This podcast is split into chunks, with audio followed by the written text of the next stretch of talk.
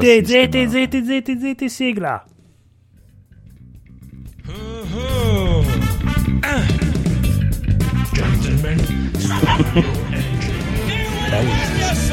Ah, non si sente niente. No, dai, no. Come no? Vabbè, fate finta che ci sia una sigla.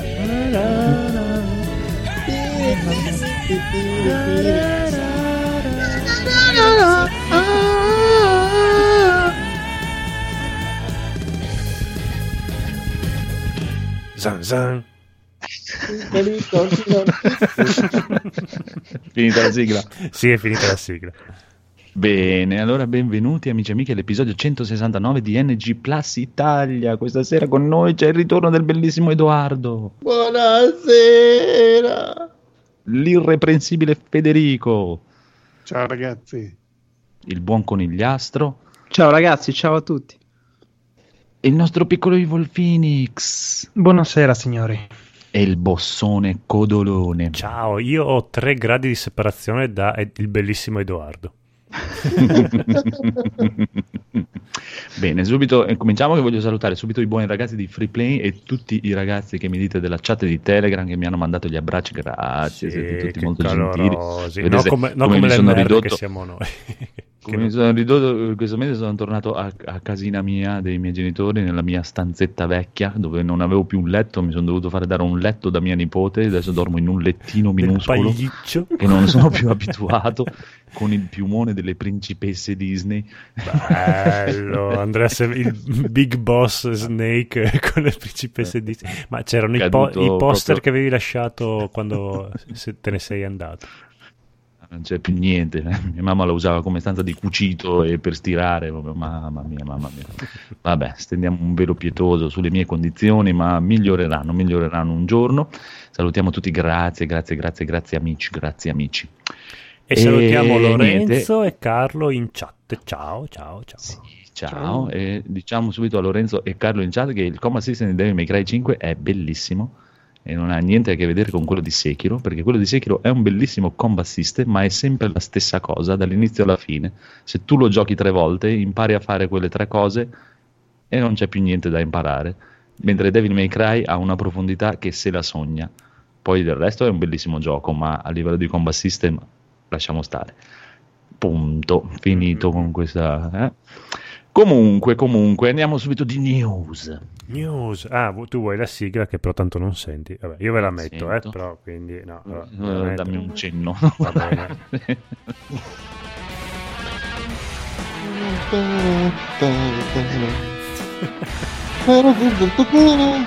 No, sei troppo in anticipo. Ta ta ta ra ta ta.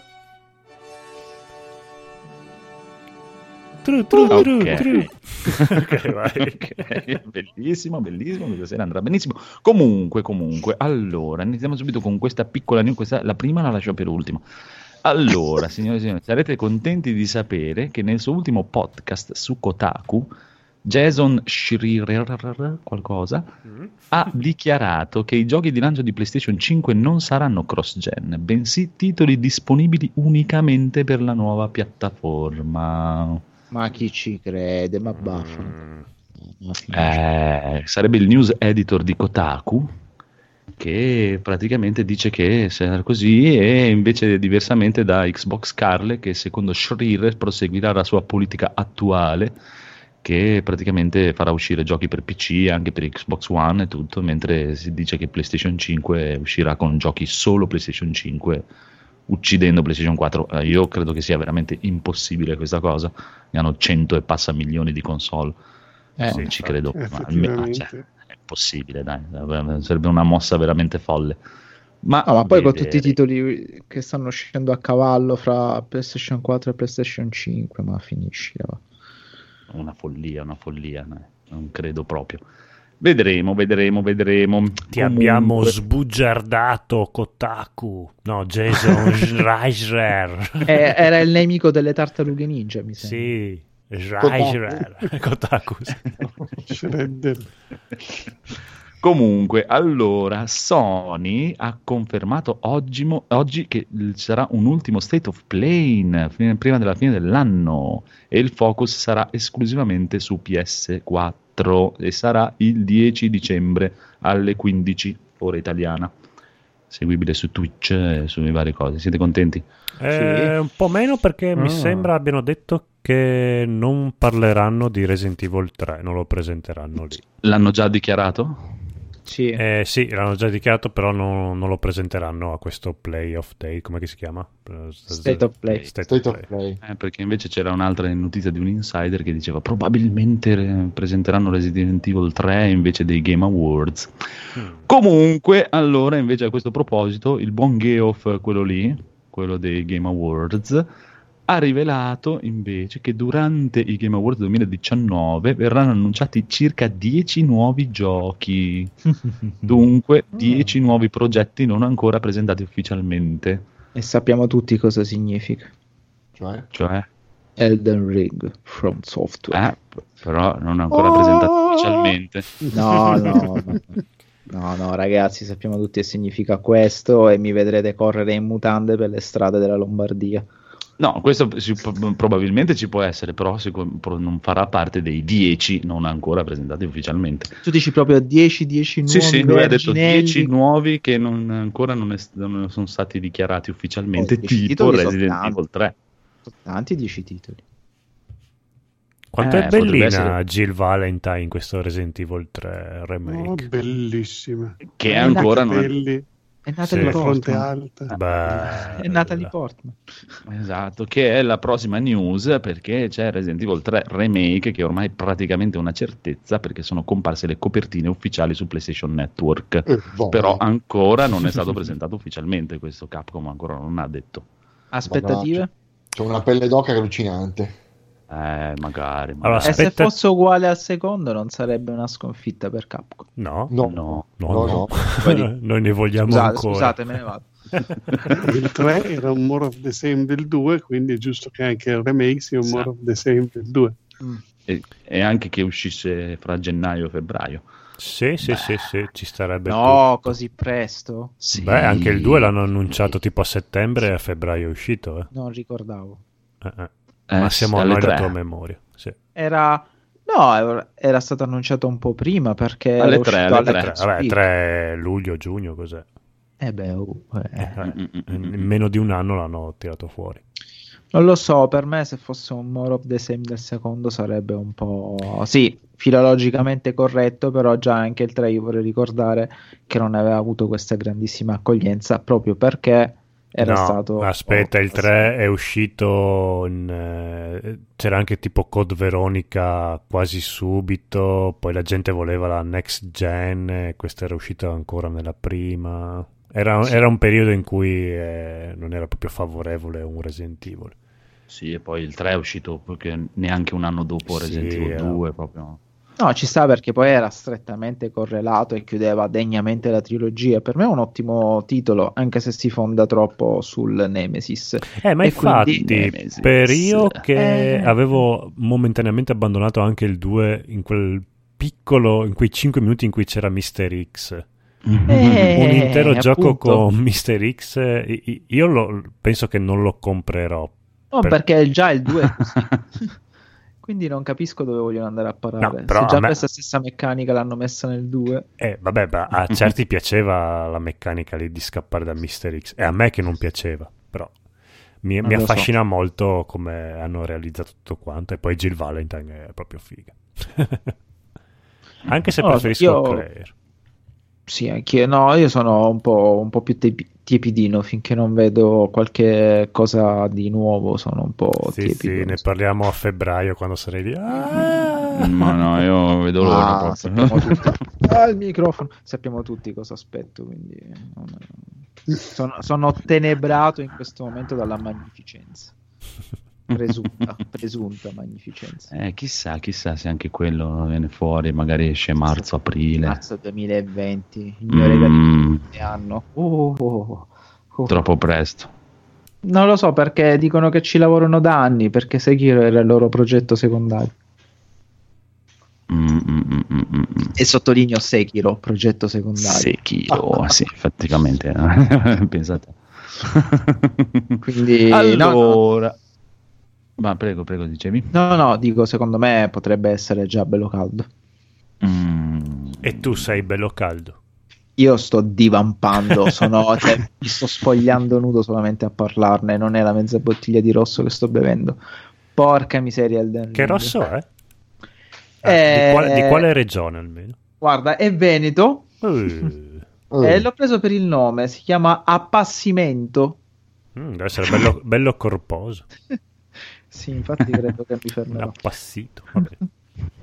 Va bene, comunque, signori e signori, come il buon Codolo ci insegna, Mm, quest'anno finisce la decade e quindi tutti stanno impazzendo con eh, le classifiche dei migliori giochi di questa de- decade e tutto. E poi avete visto l'altro giorno il programma, quello della PlayStation per i 25 anni di PlayStation? no. Sì. No? Eh, io l'ho anche io l'ho Quello visto. dei reward. Sì. Sì, sì, il PlayStation Award eh, per i 25 anni di PlayStation è tutto. Puttana, una, una vittoria clamorosa di giochi occidentali allucinante, non si pensava, è strano. Mi ha Anche fatto perché- sentire terribilmente vecchio. Vero? E poi perché era una cosa proprio prettamente giapponese, premiavano giochi venduti in Giappone, con vendite in Giappone, solo premiazioni in Giappone, votati solo in Giappone, tutto. eh, hanno vinto un sacco di roba occidentale che eh, ci rimanevano male anche i ragazzi di multiplayer. Ma che cazzo? No, veramente. Però Vabbè. c'era Kojima già allora.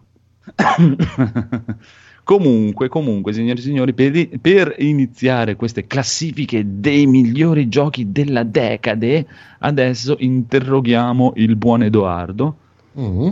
per chiedergli, secondo il miglior sito di picchiaduro del mondo che è Event Hubs, qual è la classifica dei migliori picchiaduro di questa decade. Sei contento? Ok, vai. Secondo Vai, te, decimo posto. me qual è la, cioè, se ci ho azzeccato io secondo la mia Esatto. idea? Decimo posto. decimo posto allora mm, No, hai sbagliato. Street Fighter 5. ok Ah, Popolare ok. non saprei neanche dirti di 10 picchiaduro. Non l'avrei Esatto. mai detto. Allora il nono posto lo chiediamo a Federico. Ehm, Elden Ring. no, King of Fighters 13. Ma dai. Esatto, Chi- eh, è bellissimo King of Fighters 13. Eh, ottavo posto al buon eh, Phoenix.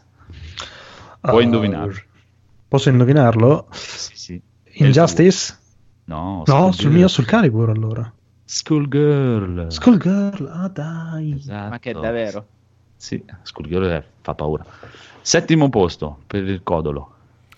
Mortal Kombat eh, 11, non l'ultimo, il penultimo. Eh, quasi, Killer Instinct. Eh, ok, va bene. Sesto posto, Conigliastro. Sesto posto Dragon Ball Fighter Z. Gna, Guilty Gear Xrd. Ah, eh, però Eh, gli autori sono quelli, dai. Quinto posto. Chi vuole and- Edoardo, di nuovo, quinto posto. Fighters Bravissimo. Un Ah. punto per Edoardo, signori e signori. grazie, grazie. Quarto posto. Chi c'è? Federico. Eh, boh, Mortal Kombat. No, Super Smash Bros. Ultimate. Ma non è un picchiaduro. Smettetela, è un picchiaduro. Non Terzo è un posto. gioco.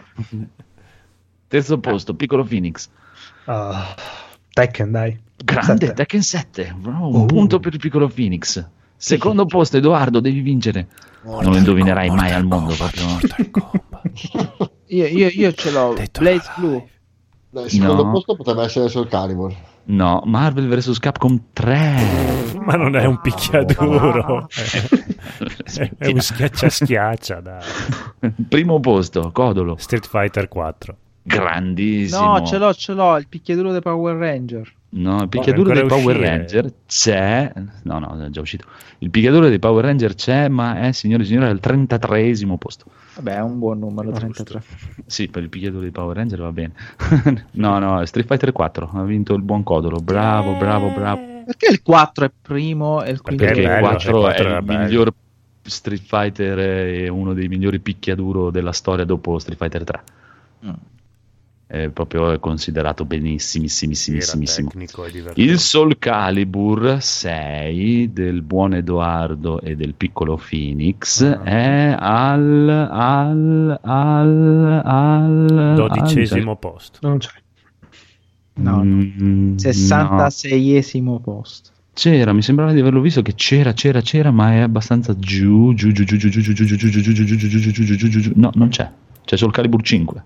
Eh, ma appena faremo le nostre 37esimo live, posto. appena faremo le nostre live salirà di botto, schizzerà. No, ma ti ho detto Soul Calibur con il problema de... Ah no, c'è al sedicesimo.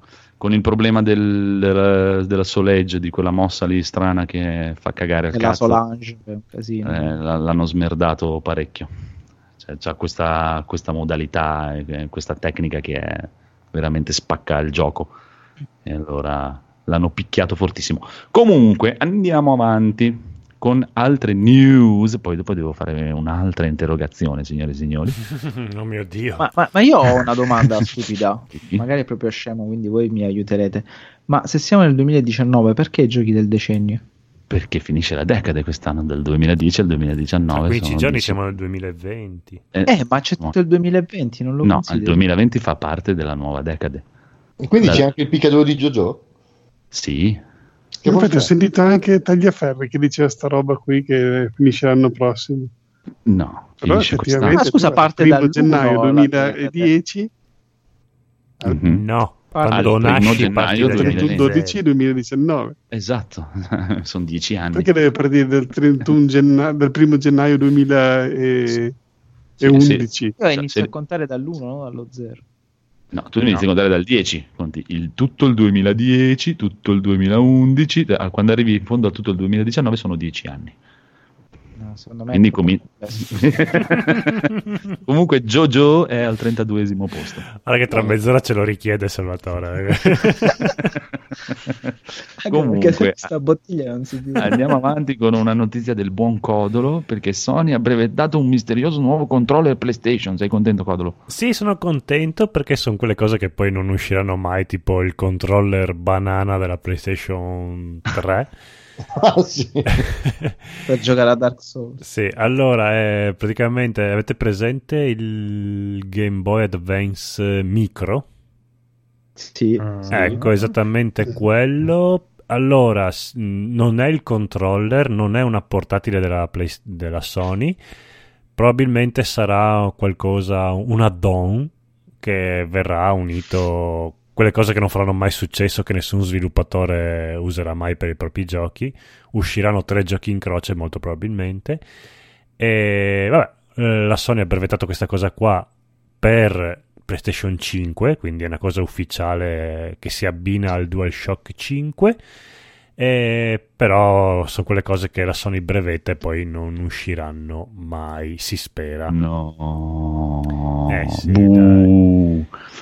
E poi vedo che hai messo una notizia che farà felice il buon conigliastro perché From Software regala un tema di Sekiro per PlayStation 4. Sì, sì, già preso. Già preso, ma non hai preso la colonna sonora di Sekiro che è uscita proprio adesso con 50 brani, 3 CD, 25 tracce dialogate. Sei felice di avere 25 tracce dialogate? Ma dove, dove, dove si compra questa meraviglia?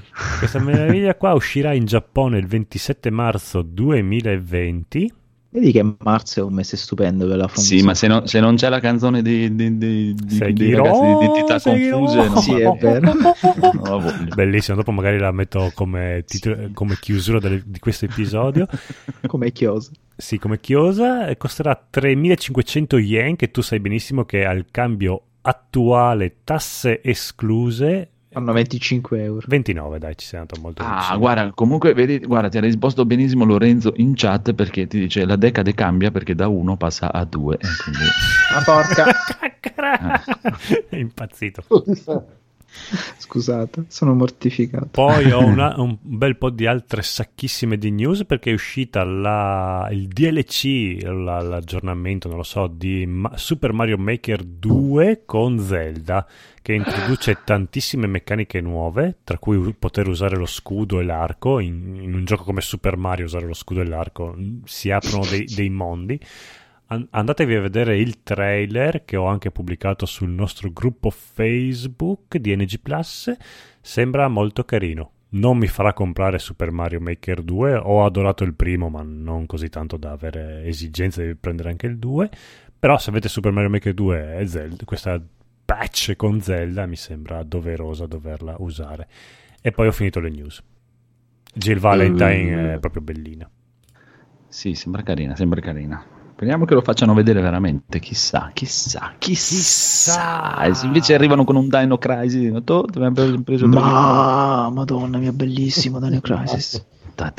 Ma perché avete tutti quanti questo bellissimo ricordo di Dino Crisis? Allora, a me il 2 ha divertito, mi sono veramente divertito Il tanto. primo a era bello. Il primo era molto Resident Evil con i dinosauri, è Sì, vero. Il 3 faceva cagarissimo. Adesso Sì, voglio- il 3 E Il infatti tre faranno un era- remake del 3. il 3 era quello sullo spazio. Sì, faceva schifissimo proprio. Sì. Stupendo.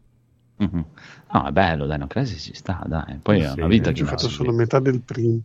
Ho troppa paura dei dinosauri. Sì, infatti io ho giocato il secondo che paura era degli zombie. il secondo era super action e non faceva paura proprio per niente. E E poi no, il primo era innovativo perché era un finto Era tutto in 3D, 3D. Sì. Sì, un sì. mezzo No, no, finto è- 3D. mentre il, Eh, secondo, il secondo invece era Esatto, ritornato ai fondali pre-renderizzati. Sì, ma il No, secondo no, era il secondo era come Code Veronica anche il secondo. Sì? No, no, Sì, il sì. secondo era molto più semplice tecnicamente, però era divertente da giocare. Sì. Il primo era più trama. E poi c'era Sì. Regina. È Regina. quel body, Vabbè, body. ma abbiamo qua la sigla di Gabe che voi non sentirete, ma i nostri No, no, no, c'è un'altra cosa. eh, Che, Ah, che, che stare calmissimo. Perché adesso preparatevi e prendetevi una bella poltrona e mettetevi comodi, signori e signori, perché Metacritic ha condiviso l'elenco dei 50 videogiochi che hanno ottenuto la media voti più alta negli ultimi 10 anni. E qua partono le interrogazioni. Chi vuole cominciare? Chi segna i punti? Ce l'ho, ce l'ho. Red Dead Redemption 2. No, no, no, no, no. Zel- ah, no, se- seguiamo le regole. Esatto. Chi, chi segna i punti? Posso farlo Io, io. Vabbè. Ok. Ah, Ma adesso Allora, facciamo- forse è, me- Facciamo forse il è meglio giro- che lo fa Francesco. Fa- Facciamo il giro come prima, però bisogna che diamo risposte veloci perché sono 50. quindi- Allora, No, cinquantesimo. Ah, facciamo 10, dai. Abbi Ma pietà 10 di è, noi. 10 è facile. proprio, Qua- cioè, in quanti siamo noi? Eh, vabbè. È vero, quanti 10. siamo? No, quanti siete? Io non lo gioco. so. Dai. Non ci siamo Uno, mai con- due, non abbiamo mai quattro, siete fatto, quattro. non abbiamo mai Siamo fatto un quattro, censimento senza Andrea di NG. Plus. Facciamo 16, dai, 16. Siete 4, facciamo 16. Va Via. bene, Edoardo, sedicesimo posto. Allora, aspetta un attimo, i giochi più... Con la media voti più alta degli ultimi 10 anni. Mm, allora... Sì, Red Dead Redemption 2. No, Pac-Man Championship Edition. Ma stai scherzando? 93 ha preso. Numero Beh. 15. Eh, Sì, è difficile però. Numero 15, Federico. Se iniziamo così. non lo so, Zelda Breath of the Wild. No, quello No, è più- molto più in alto. Infinite. Bioshock tu- l'hanno criticato tantissimo Bioshock. Sì, ma ha preso 94. Adesso c'è una sfilza di 94. No, sono 4, sono solo 4. Oh. Però, 14 posto con i, eh, Phoenix c'era, vero? Ah, sì. Eh, Shadowbringers di Final No, Fantasy XIV. no, Come ma no? cavolo 94 è? quello. The Legend of Zelda Ocarina of Time 3D. 94. Mm, no, aspetta, degli ultimi qua- qua- quanti anni? Della vita? 10. 10. 10 anni. Ma Del Zelda- 2011. Zelda Ocarina of Time è- Quello per 3DS. Del 3DS. Quello 3D. Ma non valgono i No, remake. valgono anche- Eh, Eh, Perché valgono c'era Pac-Man che... Numero 13 con il Astro. Ce l'ho, ce l'ho. È un Super Mario qualsiasi uscito in quegli anni. No, Batman Arkham City. Eh, vabbè, ma io non lo voglio tredicesimo Batman. 2011, 94 anche questo. Numero 12, Edoardo. Questo lo puoi indovinare, questo è il tuo. Mm, beh, Final Fantasy XV. Eh, ma che è tuo Final Fantasy God of War Quando mai hai fatto Final Fantasy 2018, 94. No, non- Pensavo dicesse un Fallout qualsiasi. Minchia, me la gioco io Fallout, vai. Numero 11, ecco, eccolo, è il momento. Federico. Lo puoi indovinare. No, mi, mi rifiuto. Mass Effect, Mass Porta Effect. due. No, porta. No, ma sai che lo volevo 2 dire io due giocato l'altro posizioni giorno, prima. Eh, visto, l'ho detto che, eh, te l'ho detto che potevi indovinare. Siamo su- ai- sui 95, signori e signori. Ora Andiamo- siamo sui 95. sui 95. Quindi arriviamo ai nei numeri 10, siete tutti a zero e adesso c'era il buon E manco io. Phoenix. Eh, Ah. Anche Marco, sì. anche Marco. C'era Phoenix o con il No, dopo Codolo? Federico c'è Phoenix. Ok, Phoenix. Mhm. A te non te l'ho fatto dire con il eh, Codolo, mi sa allora. Eh, no. Vabbè, cazzi. Phoenix, le regole le faccio io. Sì, numero 10. Numero 10, lo puoi indovinare. Posso indovinarlo? Ah, L'hai, l'hai sentito nominare. Super Mario, Super Mario qualcosa. Dai, insisti con ah, Super Mario qualcosa. FIFA qualunque allora. Red Dead. Redemption, ma FIFA gli daranno Eh, 95 secondo eh, te? Siamo, siamo sulla so. 95. La Red Dead Redemption, il primo, signore e signori. Numero Il 9, primo. Codolo. Sì. Cuphead. Cuphead. The Last of Us Remastered 2014, 95. Perché la remastered e non l'originale? Cioè, Perché The Last of Us più che altro? Prendi dai. il gancio, prendi il gancio, coniglio, coniglio, prendi il gancio numero 8. Perché non la Uncharted. remastered? Eh. Numero 8. Perché al numero 8 c'è il normale The Last of Us. Grandissimo, un punto per il conigliastro, bravissimo. Allora, ricominciamo il giro con il buon Edoardo. Questo sarebbe un gioco per il Phoenix, ma al numero 7 abbiamo, buon Edoardo. Pokémon, Pokémon, Pokémon. no, no, no. No, ci sono troppe cose nella Pensa mia più in grande, pensa più in grande. Rocket League, no, Rocket Rocket The League. Witcher, The Witcher, The Witcher, 7000. The Witcher. Edoardo. 7000 Eh, trofei. Siamo sui 96, eh? The, 7000. The Witcher. poi Vai The tranquillo. Witcher. No, è troppo Ma poco per The Witcher che 96. The Elder Scroll 5 Skyrim. Eh, Skyrim. figa. Mm. Ora Federico, Federico, questo è sia tuo che di Edoardo. Se non lo indovini, Mass Effect, Mass Effect. Questi due.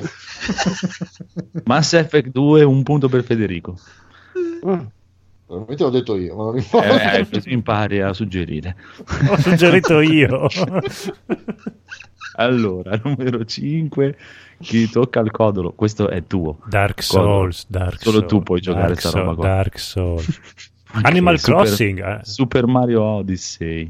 Oh, Perché Odyssey Che l'ho non detto prima. Planet? Perché ha, vinto, ha preso 97 Super Mario Odyssey. Ma è bruttissimo. Questo è il quarto posto con il Gliastro. O Phoenix, Phoenix c'era, non mi ricordo più. Vabbè, Civilization. Uno a caso. Ah, Vai con Phoenix, facciamo Phoenix. Quarto posto.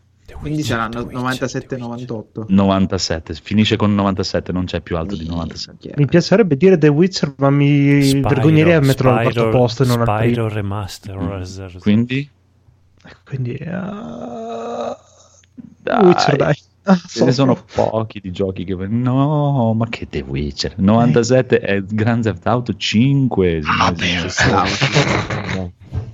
Cioè, è al terzo posto Eh, con il Gliastro. Se Grand Theft Auto 5 è al terzo posto... Red Dead ah, Redemption. Eh, Sì, bravo, sì. due Eh, punti sono a due Gliastro. Red Dead è quale? Il 2 l'1? Due, Due. l'uno era decimo. Uno era già giù.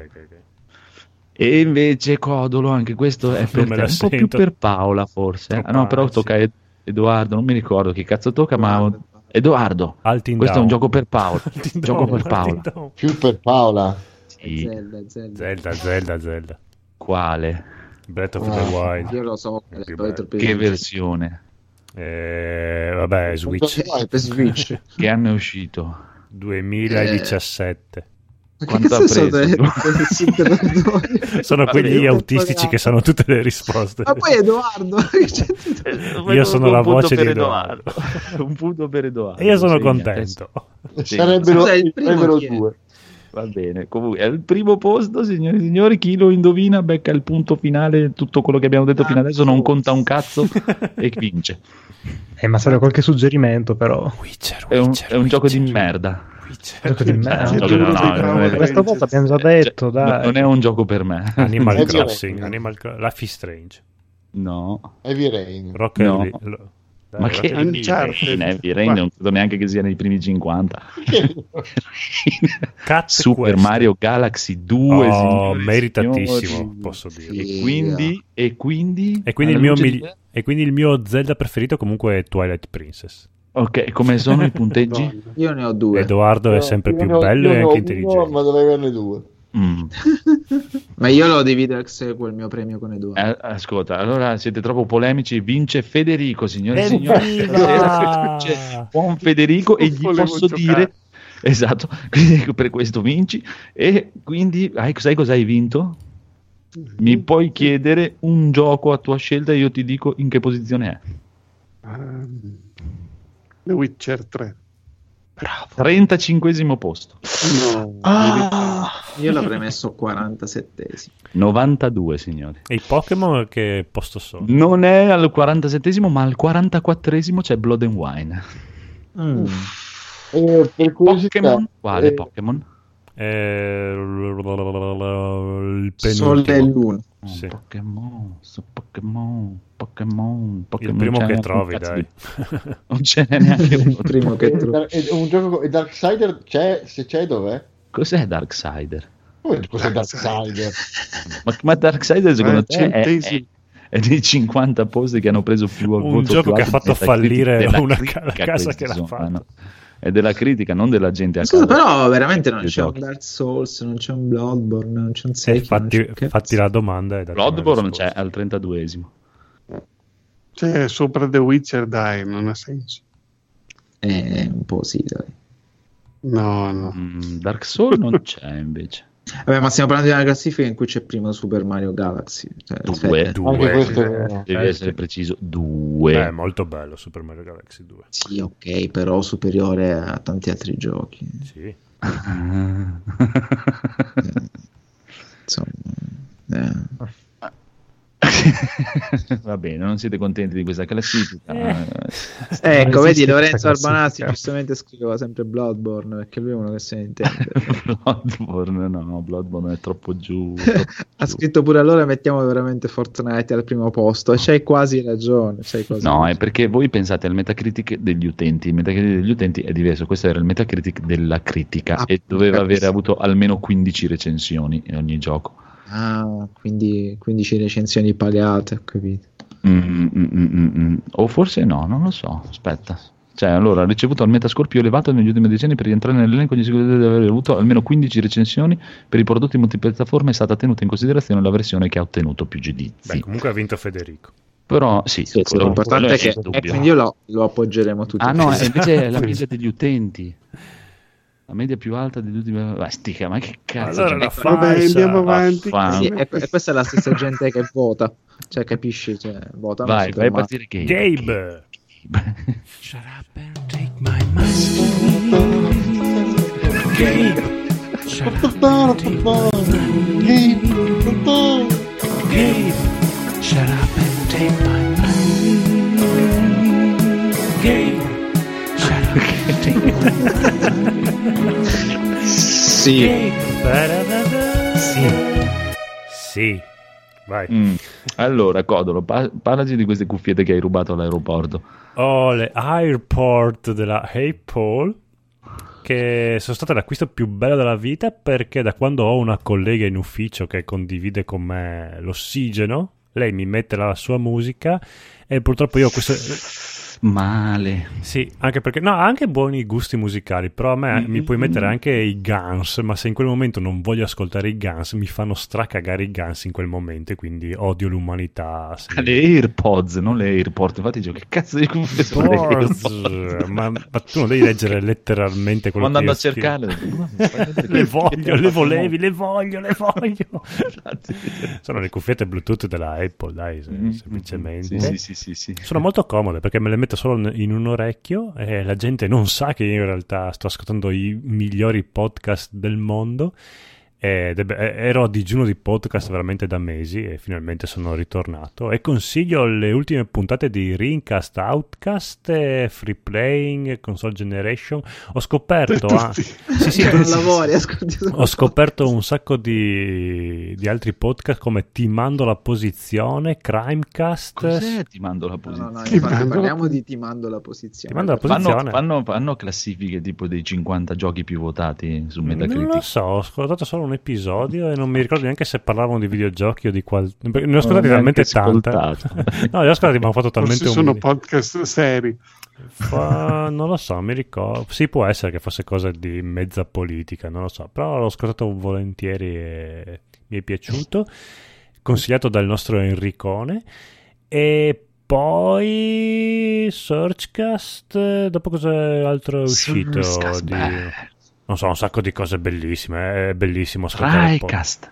TriCast, eh, Triangolo Nerdangolo, ho ascoltato, ah bellissimi, i podcast sono bellissimi tutti quanti, ah che bello, Ma soprattutto free playing che mi abbracciano. Bravo. sì, abbracciamo tutti quanti. e basta, cuffiette bellissime. Bravo, bravo, bravo, bravo, va bene. Allora, andiamo con eh, Edoardo e Federico che ce li asciughiamo presto perché non hanno comprato. Assolutamente. Nulla. Bravissimi, mi piace così. E po' il piccolo Evil Phoenix invece, tu cosa hai comprato? Sì, io sono una persona molto debole, estremamente condizionabile, e allora ho preso il monitor che ha preso il buon Andrea, perché sono debole, l'ho già detto, vero? non ha potuto resistere, però era un'ottima No, offerta. Ti prego Andrea, ad- adotta 16 bambini a casa tua. no, no, ma quello sono, sono, sono immune, tranquillo. con un braccio bionico ogni bambino, così Marco li vuole. Va bene. Allora passiamo al buon conigliastro che anche lui non ha comprato. Un cazzo. Eh, Bravo. Eh, hai comprato dell'ottimo bravo. vino veneto però. Sì, Esatto. un appassimento. E anche un calzone, quell'altra roba che Buono, era molto buono, un calzone classico, burro, mozzarella di bufala e pepe nero. Mm, mi fai venire fame. Bene, invece io ho comprato Red Dead Redemption 2. Grande. Uh, e ce ne parlerai Con alla questo, signore e signori, possiamo, sì, possiamo passare ai giochi giocati. Aspetta un attimo che Così Eh, parlo di Red Dead. Ah, lascia stare la sigla, tanto Ok, non si lasciamo sente. stare la sigla. Così basiamo a Red Dead Redemption 2. Sì, ho ceduto perché adesso praticamente con quasi il tempo infinito perché non ho un cazzo da fare quando non sono a casa dal lavoro Ok. se non girarmi i pollici e tutto e non pensare alle mie condizioni di disperato tossico. Allora, sì, ho bisogno di, qualco- ho bisogno di qualcosa che mi adesso mi immergo così, mi storio nella storia, così non mi faccio storie mentali. Mhm. Bellissimo, mamma mia, vabbè, ha giocato pochissimo, eh, però è veramente fico. Lui, il personaggio mi piace tantissimo. E vi volevo parlare della questione, signore e signori, che faceva spicco questi gli ultimi tempi sull'internet del fatto che Red Dead Redemption 2 su PC oh, eh, gira di merda, un cazzo un altro. Allora, sì, all'inizio so che ha avuto un po' di problemi, un cazzo un altro, ma hanno patchato abbastanza roba e tutto. E il problema, più che altro, sai qual è? È che prima di tutto la gente cerca di giocarlo con le calcolatrici e, e dopo Eh sì, e si lamenta. eh sì, eh, ma, ma chiaro perché cioè, io mm, cioè, di- di- ho letto un sacco di cose che ah, non parte, non cosa, errore, errore, quello non ho mai avuto il problema. Il problema è che è un gioco pompatissimo. Guardando su mm, come si chiama il- quel sito di, di sburoni che fanno tutte le comparative tecnologiche. Esatto, e seguendo un po' di, di personaggi americani ingasatissimi con eh, le impostazioni, perché c'è una pagina di impostazioni che è allucinante, puoi settare la qualsiasi. Il discorso è che ehm, le- eh, Rockstar stavolta ha esagerato di brutto. Praticamente i dettagli minimi del PC, se tu metti tutto basso, sono più alti di quelli dell'Xbox One X, che è la console più potente dell'universo. È per quello che la gente ha problemi, perché magari diciamo, ah, facciamolo, proviamo a giocarlo a medio e non gira, eh, ma perché è già pompato proprio a mille, mille, mila. E invece beh, è stupendo, stupendoso. E Eh beh, era già bello su PlayStation 4. sì, no, ma liscia. è bellissimo. Comunque in giro si trovano abbastanza. A parte che se già mettete le impostazioni che beh, io ho Nvidia, che vi mette Nvidia Experience, già funziona benissimo. Almeno per me funziona bene. Dopo, vabbè, io ho una 2080, non è proprio una scheda della minchia. Eh, però lo faccio girare 2K su, co- facendo un mix fra ultra, un po' di alto, qualcosina, proprio le cose che più succhiano solo diciamo potenza del PC e che non hanno neanche molta differenza tra il settaggio ultra e il settaggio basso alla fine cioè, la differenza si nota e non si nota lo faccio girare a 80-90 frame in 2K quindi è proprio è bello bello bello ho fatto le prime un paio d'ore Però ho perso il cappello. Dove trovo il cappello? Sul cavallo. Ah, sul cavallo posso riprendere il cappello. Sì, Cavallo lo col cappello. L'altro ieri sera ho girato due ore per cercare il cappello. Che cazzo è andato il mio cappello? Stavo strippando che volevo Eh, il mio sì, sì, cappello. Anch'io le prime volte Cioè- facevo così sul treno, mi hanno dato un cazzottone in faccia, era caduto e dopo sono ritornato a cercarlo, non lo trovo più, ho trovato uno di un altro, mi sono messo quello. Meno male che c'era un cavallo seduto sul treno.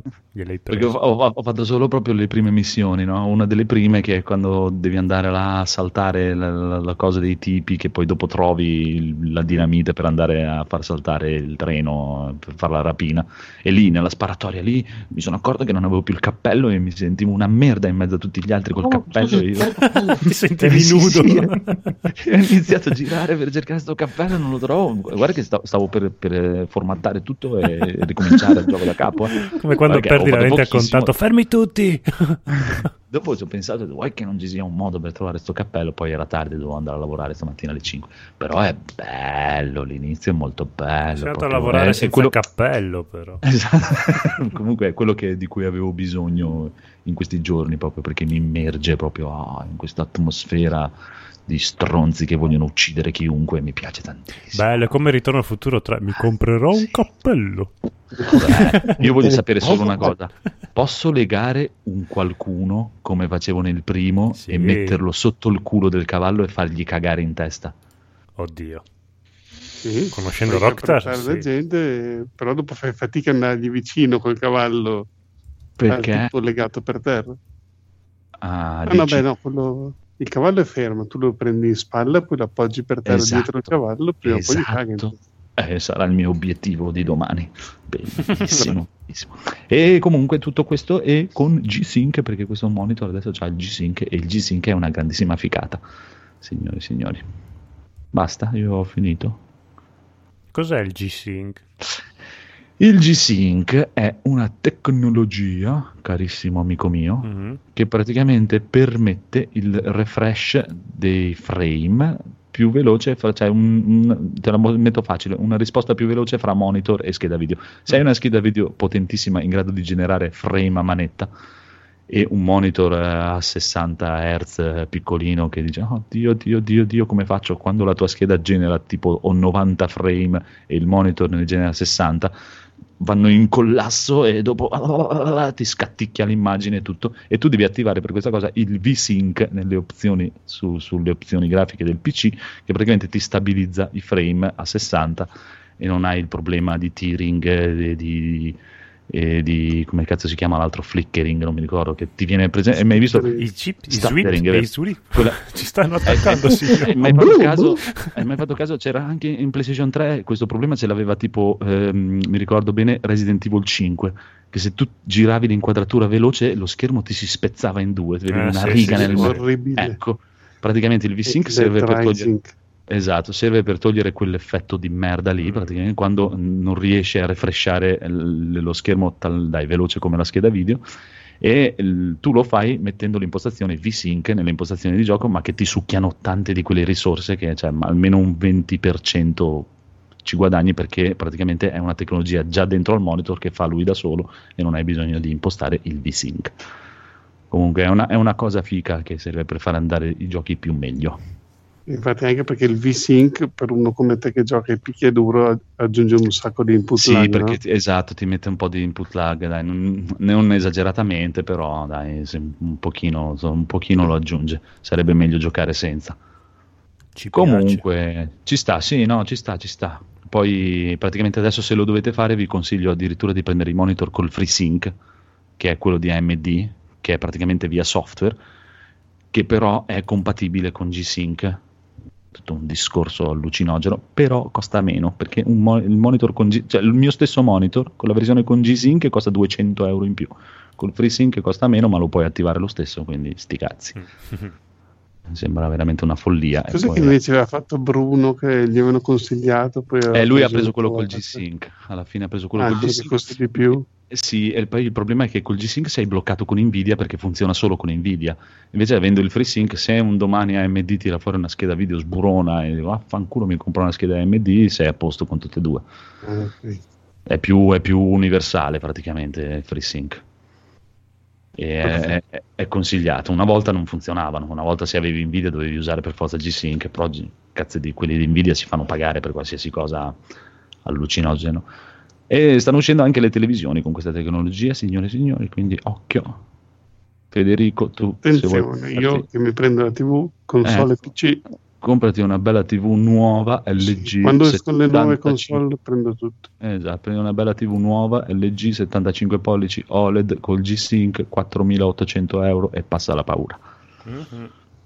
per la TV. Poi ti compri il PC e non so. Sì, sì. No, comunque stanno iniziando a metterlo anche nelle televisioni, che ci sta, ci sta, ci sta, ci sta. Comunque, eh, Codolo, cos'è questo? The Virus, un grido d'aiuto è il giochino per iPhone cellulari, quello che avete voi in tasca. Ciu ciu ciu. Ciu ciu ciu. E sono quelle avventure testuali dove a un certo punto che tipo mm, di solito partono sempre che ti arriva fanno finta che ti arrivi un messaggio sul cellulare di- Ah. e, e parte l'avventura o c'è l'astronauta che ha bisogno di te per eh, salvarsi oppure ce n'è uno molto carino sempre sullo spazio ce n'è un altro che è ambientato in, in Antartide The Virus invece è ambientato in questo mondo post-apocalittico con gli zombie, post-zombie, e c'è questa ragazza che ha trovato questa valigetta chiusa e ti contatta perché il tuo cellulare per sbaglio ha captato le stesse onde radio di frequenza di so de- dell'esercito. Lei capisce che di te si può fidare, allora ti chiede cosa devo fare di questa valigetta, la devo portare da- al mercato nero per venderla, la devo portare Sì, da un sì. medico che ha dei contatti però è un po' corrotto, la devo portare da un fabbro che me la apre e tu devi dargli le varie... ris- eh, è tipo un libro game. La, la figata è che, per esempio, gli dici: No, portala dal, ehm, da quello che è la- lo scassa.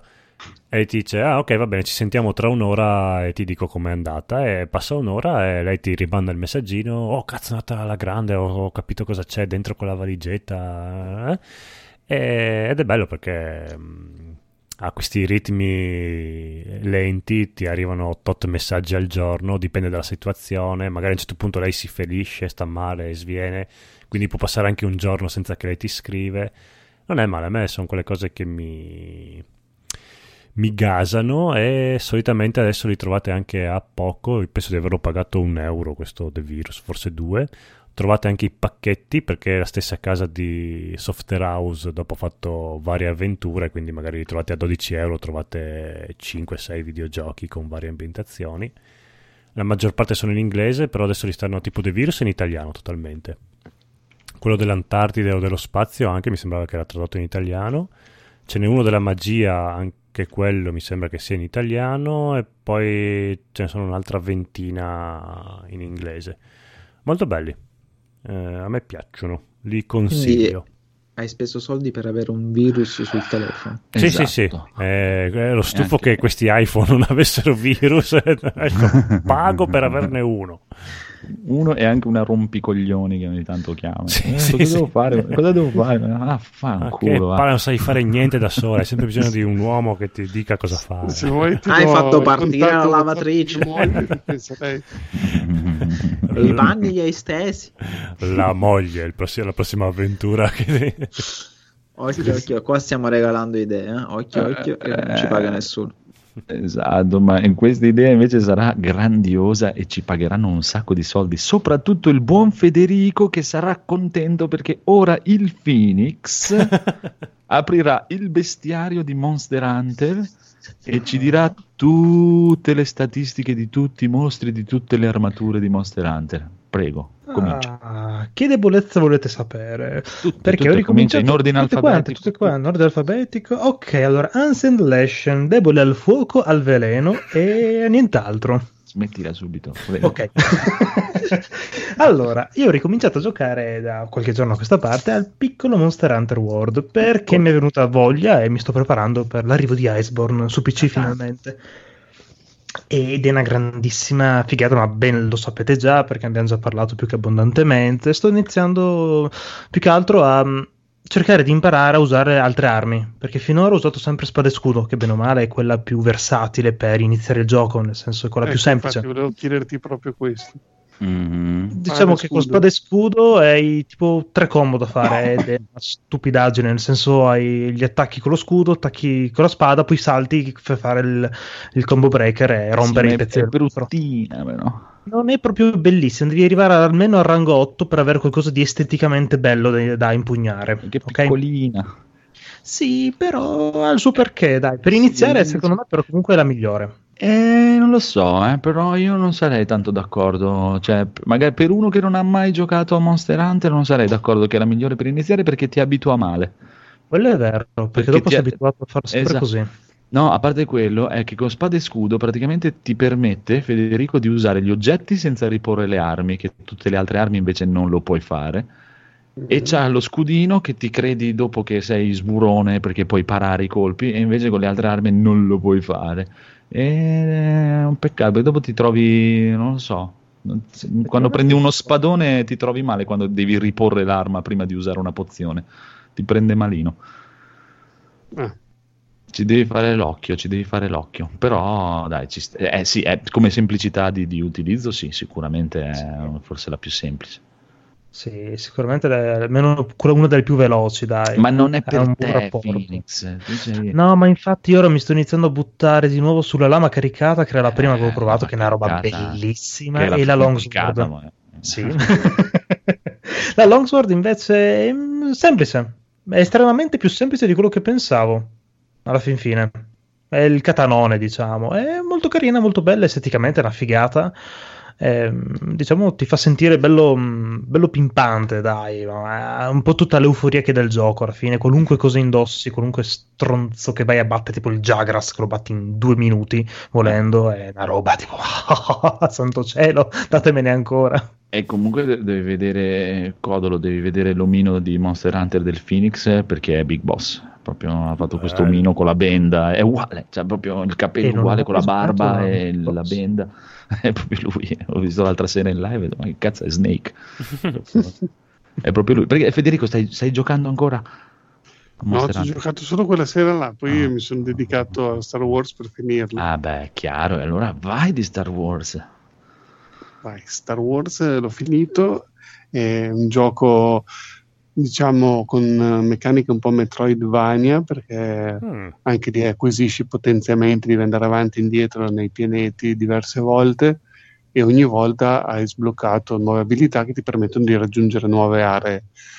Però cosa succede? Eh, il gioco è, è molto basato sul, alle meccaniche di Dark Souls, pur non essendo così difficile. È comunque impegnativo, però tu hai sempre la meccanica dei falò che se muori torni al falò e quando ti riposi il falò per ricaricare le mh, pozioni, diciamo le fiesche testus che qua si chiamano steam, eh, stimolanti, steam, steam si chiama, non steam come vapore, steam. Proprio.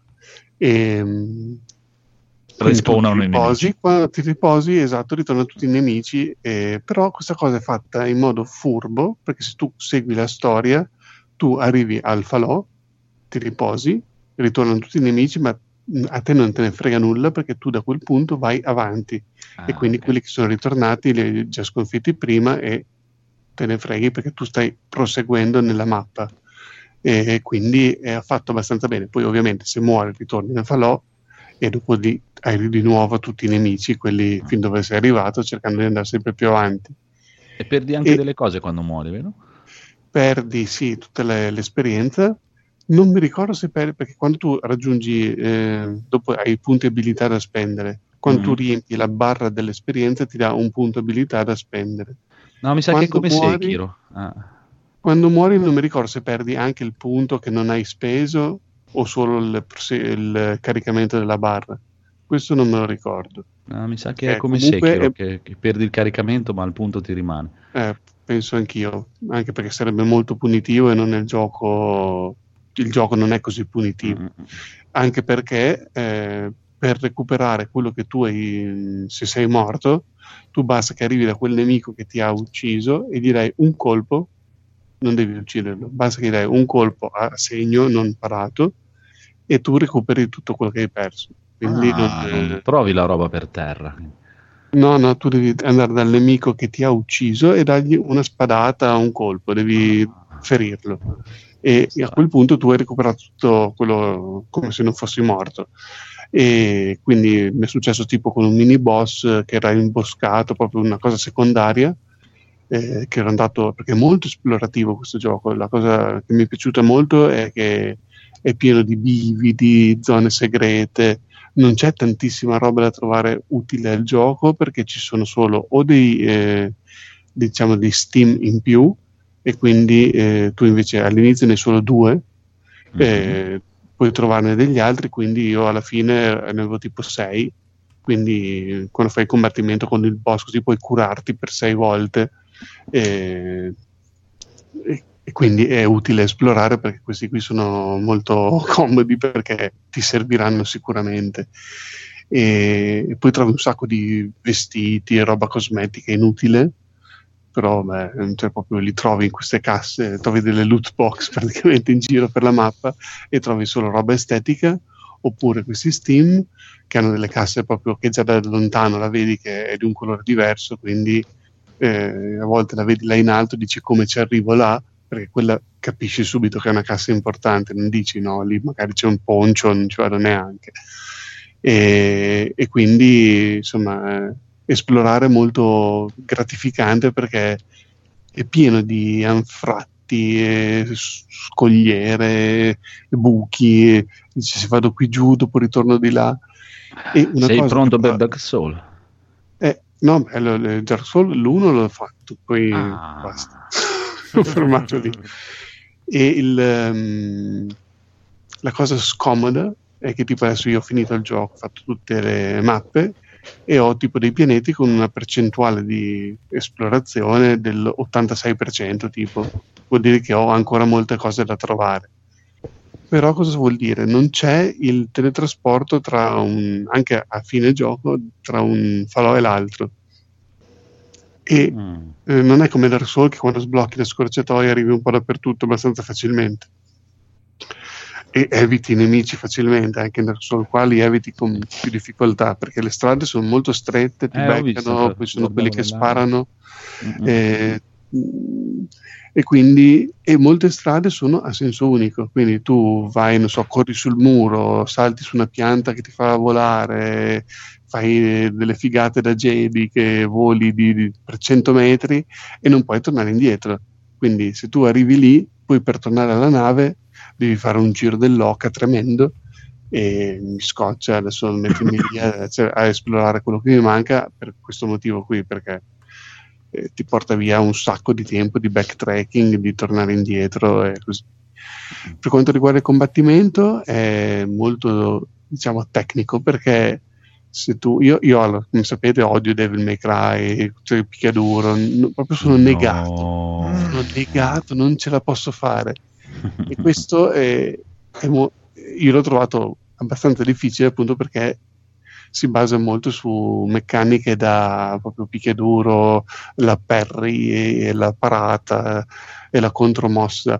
E quindi proprio vado nel panico quando c'è tipo due o tre nemici che mi attaccano. perché all'inizio il gioco ti insegna a fare la parry. Quindi tu devi sempre eh, parare all'ultimo istante col tasto della parata e, e devi l'attacco del nemico e poi fai, lo attacchi tu a tua volta e fai la contromossa e lo uccidi poi istantaneamente.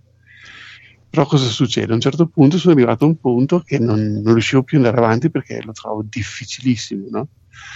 E perché il gioco ti insegna a fare così, io ho fatto tipo metà gioco così, però se tu tieni premuto il tasto e fai la parry, lui fa proprio la parata Sì. e quindi da lì in poi mi sono sforzato di dire devo tenere parato perché io continuavo a cercare di fare la parry però quando tu la sbagli cosa succede? ti becchi tutta Te la combo prendi. eh. e quindi eh, morivo sempre non riuscivo quando ce ne sono due o tre che ti attaccano contemporaneamente tu devi rimanere parato e poi eh, sfruttare le finestre che ti lasciano per colpirli perché sennò veramente vai a finire male infatti c'è avuto un momento che dicevo che cazzo perché non ci riesco e, no- e per forza n- non usavo la parata è, è normale Allora sei pronto per Sekiro. Eh, sì, sì.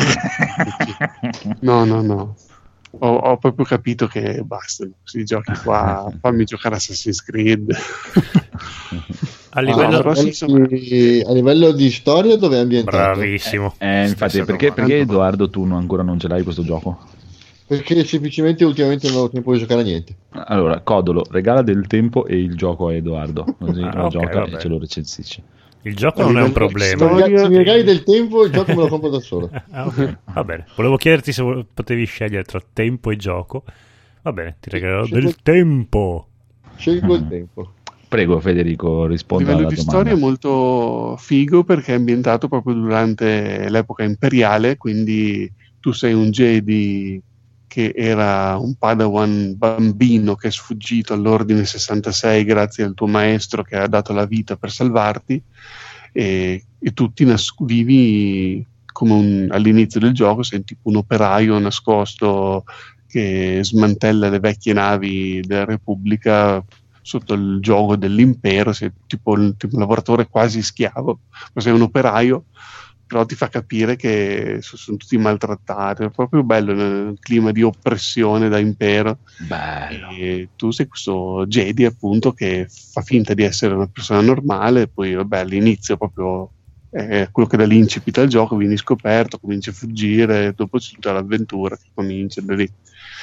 E quindi incontri tutti i classici Stormtrooper, poi Stormtrooper con eh, varie abilità, quello col, col lanciarazzi, affronti le TST, quelli bipedi tipo carro armato, eh, è molto figo.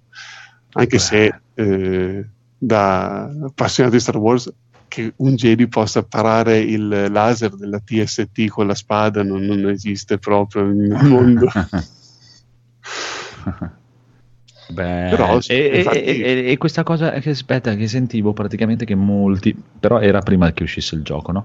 Però si lamentavano perché dicevano che risultava strano il fatto che gli Stormtrooper lì, come si chiamano, ti, ti attaccassero uno alla volta. È vero che ti attaccano uno alla volta? o- Beh, no, no, eh, anzi, quando eh, ti attaccano abbastanza insieme. Ok, Qui allora poi. I livelli di difficoltà vanno anche a. eh, cioè, tu quando cambi il livello di difficoltà ci sono proprio tre barre che vedi. Purtroppo Mhm. non le puoi personalizzare, ma le vedi che aumenta tipo reattività dei nemici, danni subiti e danni fatti. Infatti, a un certo punto non riuscivo a fare uno scontro, ho provato a mettere la, la difficoltà minima, io ho giocato a quello normale, che sarebbe Cavaliere Jedi.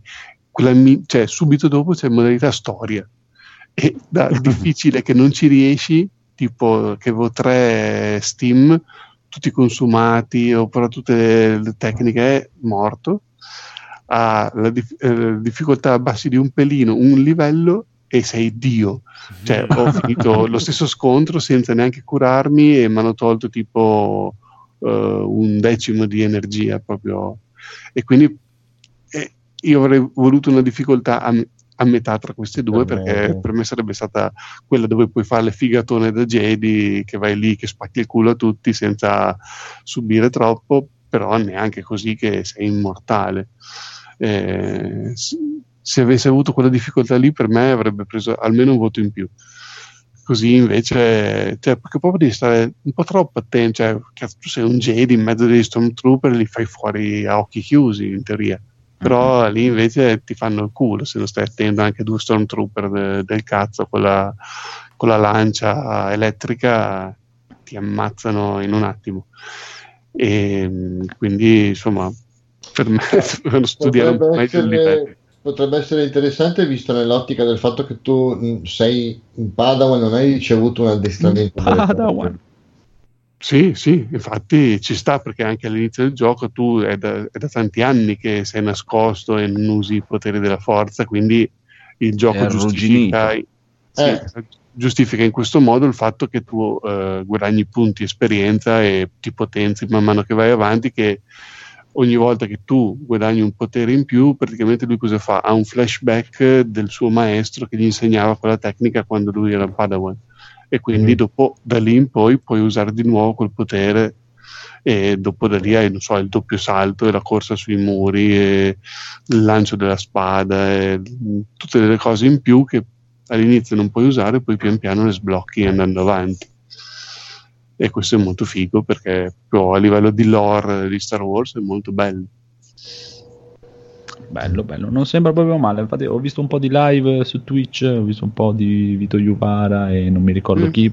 Però sembra carino, sembra proprio carino. una cosa che non cioè un po' eh, i mondi che tu visiti sono un po' morti quello Mm. mi ha dato un po' da fare cioè non, non visiti mai una cosa che sembra non so una piccola cittadina una roba mm, Ah, è tutto allora un pianeta è deserto che non è disabitato uno è in rovina abbandonato uno è tipo uno spazioporto però l'impero ha chiuso e fatto evacuare tutti prima che tu arrivi quindi è tipo non c'è nessuno in giro e insomma sono tutti un po' Beh, ma anche Eh, nel per- i film era incontri così. sono comunque. solo ma è perché è action, ci manca quel- quella, l'anticchia magari di, di gioco di ruolo, con Eh. lo spazietto per andare a parlare con qualcuno, la Sì, taverna. però tipo l'altro giorno stavo giocando a Gears 5 che è quello lì uno sparatutto così a un certo punto tu arrivi in questo villaggetto e dici cazzo qui sei era un RPG avevi mille persone a cui parlare con delle quest secondarie e Ah, anche eh, in Gears non fai niente però tu a un certo Ah. punto attraversi questo villaggetto con Ah, tutti ok, gli NPC che ok. stanno lì a farsi i cazzi suoi però e dopo succede il merdone devi sparare scappano tutti ok però c'è il momento in cui vedi che c'è il mondo che è vivo Mm-mm. Qui invece i mondi sono tutti deserti e sono solo nemici da sconfiggere, un po' alla Dark Souls. Ti dà quell'impressione lì. Hanno voluto ricreare lo stesso feeling, però eh, sì, boh, eh, avrei voluto più ciccia Star Warsiana. Più lore. Bene, bene. No, comunque- di, loro ce n'è parecchie perché c'è poi anche da leggere tutti i diari, c'è il Mm. robottino che ti viene con te e fa le scansioni, ti dice tutte le cose, poi visiti dei pianeti, visiti Kashyyyk, visiti eh, come si chiama Datomir, che è quello dove c'erano le sorelle della notte che si vede un sacco in Clone Wars. Mhm. Eh, figo. Però sì, mm, quando tu ci arrivi sono tutti vuoti, sei tu che leggi le cose nel diario. Sì, sì, non interagisci mai con persone sul posto. Esatto. il posto. Comunque, ultima domanda. Concordi su quello che hai sentito dire sull'internet, che è praticamente il gioco Electronic Arts migliore degli ultimi, non lo so, a, a tempi, anni, eh? e non l'hanno pompato per niente, non hanno spinto per niente, proprio zero totale? Concordi? Concordi? che sia il gioco migliore di IA degli ultimi anni sono assolutamente d'accordo perché IA è da un bel po' che non fa un gioco che Ah, ah, ah, ah, ah. mi convinca a essere preso Eh, E sì, non l'hanno pompato quello. per niente. no? Beh, ma Star Wars senti- ho sentito che sta vendendo molto bene Sì, forse sì, eh, sta andando trailer bene. di Star Wars non, non ha bisogno di essere Eh, pompato infatti. più di tanto perché Eh. adesso esce il nuovo film poi c'è Mandalorian che se non c'era The Mandalorian che è Mandalorian. bellissimo e io non, non avrei preso neanche questo perché appunto essendo il EA non mi fidavo Eh, E sei tornato dentro la Star Wars di tu. sì quando ho visto il Mandalorian così sono in clima Star Wars ho detto poi deve uscire il film al cinema no devo prenderlo Oh, mamma mia, anch'io sto ristallando il Witcher perché la prossima settimana inizia la, la- la serie TV. È vero. Dopo mi prenderà un- proprio una voglia di Witcher sicuro. eh, ma sono poi quelle cose di marketing che ti inseguono da una parte e Però- dall'altra e quindi te le, te le ritrovi Se- secondo me però se, se gli davano proprio un po' più, più è proprio uscito così... pff, Sì, sti cazzi, è uscito vaffanculo. Da Però- parte loro, dico, eh, non da parte della gente. È anche uno Per me- di quei. ah, a parte che è Star Wars, ma poi è anche uno di quei titoli che secondo me può vendere anche a lungo termine. Sì, Anche. sì, quello sicuramente. Però magari avrebbe avuto anche una nomination ai Game Award perché anche quello ho sentito molto che Mm, dicono, eh, cazzo, essere, non l'hanno sì. nominato per niente. Ma non- sai che cosa? No, non- mm, cioè, te lo dico anch'io che ci ho giocato, un gioco da 7, non è che Ah, sì? sia... Dici? Mm, Sì, non gli darei più di 7 un gioco del genere, perché è un gioco classico medio, che non fa niente di eccezionale, segue un po', un po' di Dark Souls, un po' di Metroid, un po' di... eh, gioco action, cioè, Pokémon. non so, un po' di Uncharted con questa esplorazione che salti, ti arrampichi, usi le corde.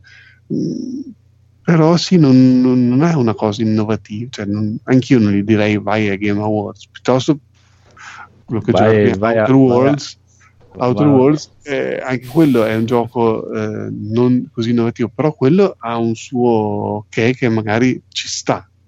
Questo è proprio medio, piatto. Eh, anche Outer Worlds c'è una bella Oh. battaglia in giro. Eh. Eh, non fa niente da, da spingerti a quel gradino in più da dire cazzo questa è una figata che ci sta nel gioco dell'anno no però insomma è un, è un gioco onesto eh, un buon action con un buon combat system e un- una bella lore delle belle ambientazioni tecnicamente non ti saprei dire come sia su PC ho sentito parlare abbastanza male eh, anche sulla chat di Telegram di Energy Plus. Uh-huh. Su One S ovviamente è la console più scarsa che c'è sul mercato, quindi ci sta che non, non fosse il massimo. Però alla fine eh, sono abituato a quel tipo lì, eh, che se ne frega. eh. Ah, comunque non è la più Eh. scarsa del mercato. Sì, c'è sempre la Switch. No, e, e c'è anche Sì. PlayStation 4 liscia che è più scarsa di One S. Vabbè, sì. sì, beh, vabbè, però più o meno siamo lì. E vabbè, comunque, dai, gioco da 7. No, buh, mi, hai, mi hai- mi hai rovinato la serata. Vabbè, Vabbè, oh, eh, 7 è un buon voto, eh, non, non è un 7 Ok. bocciatura, è un 7 Ok, sette gioco scolastico. valido, non ha fa niente di eccezionale da dire non plus ultra, ma non è neanche un gioco da 6 sufficienza risicato, insomma, un discreto, un gioco discreto, classico, ci sta, però non aspettatevi il capolavoro della vita, diciamo. Va bene, va bene. Adesso lo craccherò e lo proverò. La demo gratuita. esatto. Comunque andiamo avanti con il buon conigliastro invece che gioca i giochi fichissimi di Vanillaware. Sì, sì, devo aspettare il 24 dicembre per aprire il mio autoregalo di Natale, ovvero la Switch Lite gialla.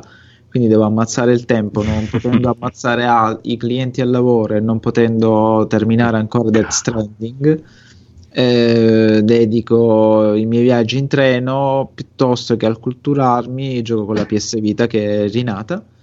E ho recuperato Odin Sphere per PS Vita, Vanillaware, eh, gli stessi di Muramasa Rebirth, che prima o poi devo recuperare assolutamente perché Mhm. questa ambientazione samurai nipponica fra Nioh e Sekiro mi interessa parecchio.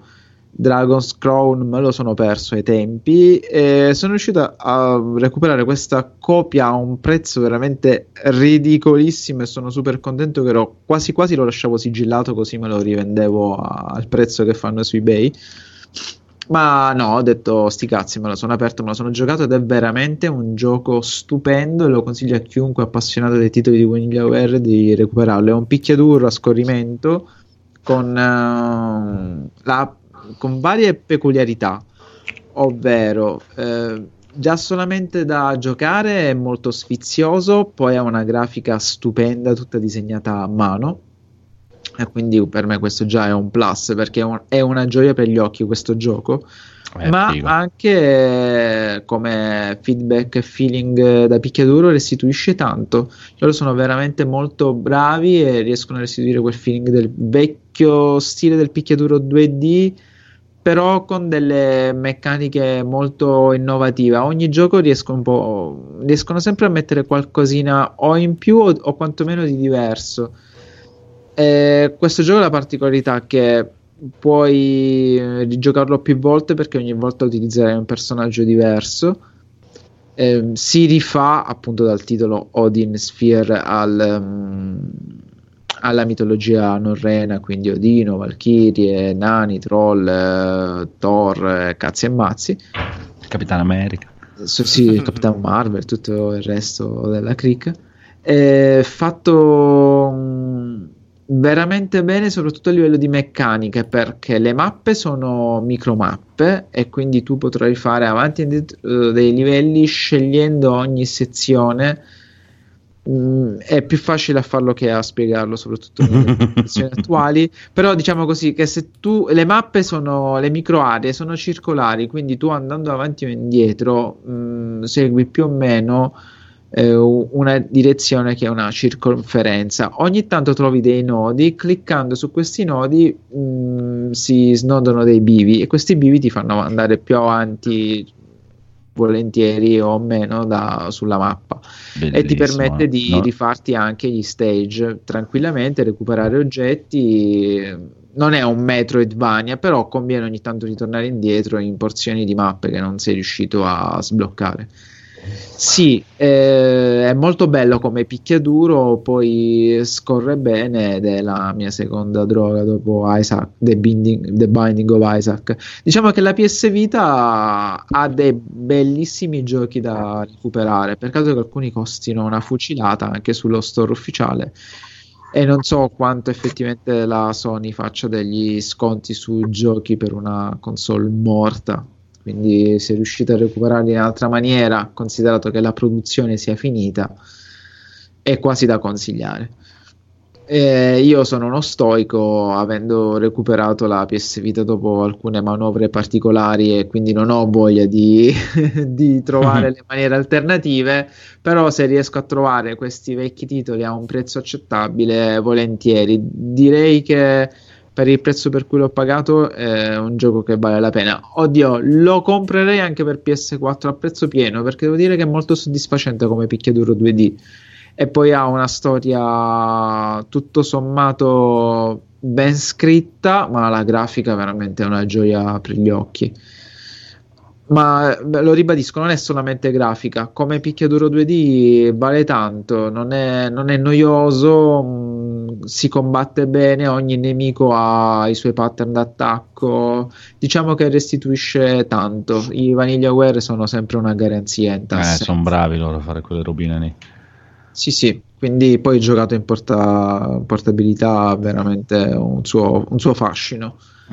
Quindi lo straconsiglio, lo consiglio anche caldamente per PS4 se non si ha la PS Vita, perché, perché meritano. E, sono, e credo che prima o poi, no, no, non quest'anno, ma il prossimo anno cederò al fascino di Murasama Rebirth, perché veramente sembra il meglio che hanno prodotto finora. Anche se Dragon's Crown non l'ho provato, però è l'ambientazione fantasy che non mi attira. Eh, io ho giocato Eh, solo quello invece. Eh, sì, sì, no, ma sono belli perché poi ripeto, ogni titolo è uguale, ma aggiunge sempre o aggiunge o toglie qualcosina, ma la rende, la diversifica. E quindi a quel punto è una questione di ambientazione. Quindi questa è l'ambientazione norrena, nordica, Nello dei Nibelunghi, Muramasa e samurai, demoni e cose varie, Dragon's Crown il fantasy eh, RPG quindi lì va un po' a gusto, però anche giocarli tutti e collezionarli credo che abbia un suo senso e quindi sono curioso di vedere se effettivamente continueranno la loro carriera anche su altre console. Mi stupisco di non Eh. trovarli su Switch, perché Mm, sarebbero chiaro, perfetti. Eh, ma mi sa che ha fatto sempre tutta roba esclusiva a PlayStation. Non so, cioè, no. Sì, ma essendo morta la PlayStation Vita, visto che fondamentalmente erano titoli sviluppati per questa console che poi adattavano anche sulla, con- sulla console maggiore. Ma anche perché No. Muramasa era uscito per Wii anche, quindi... Sì, è Ah, uscito sì? per Wii, Sì. sì, sì.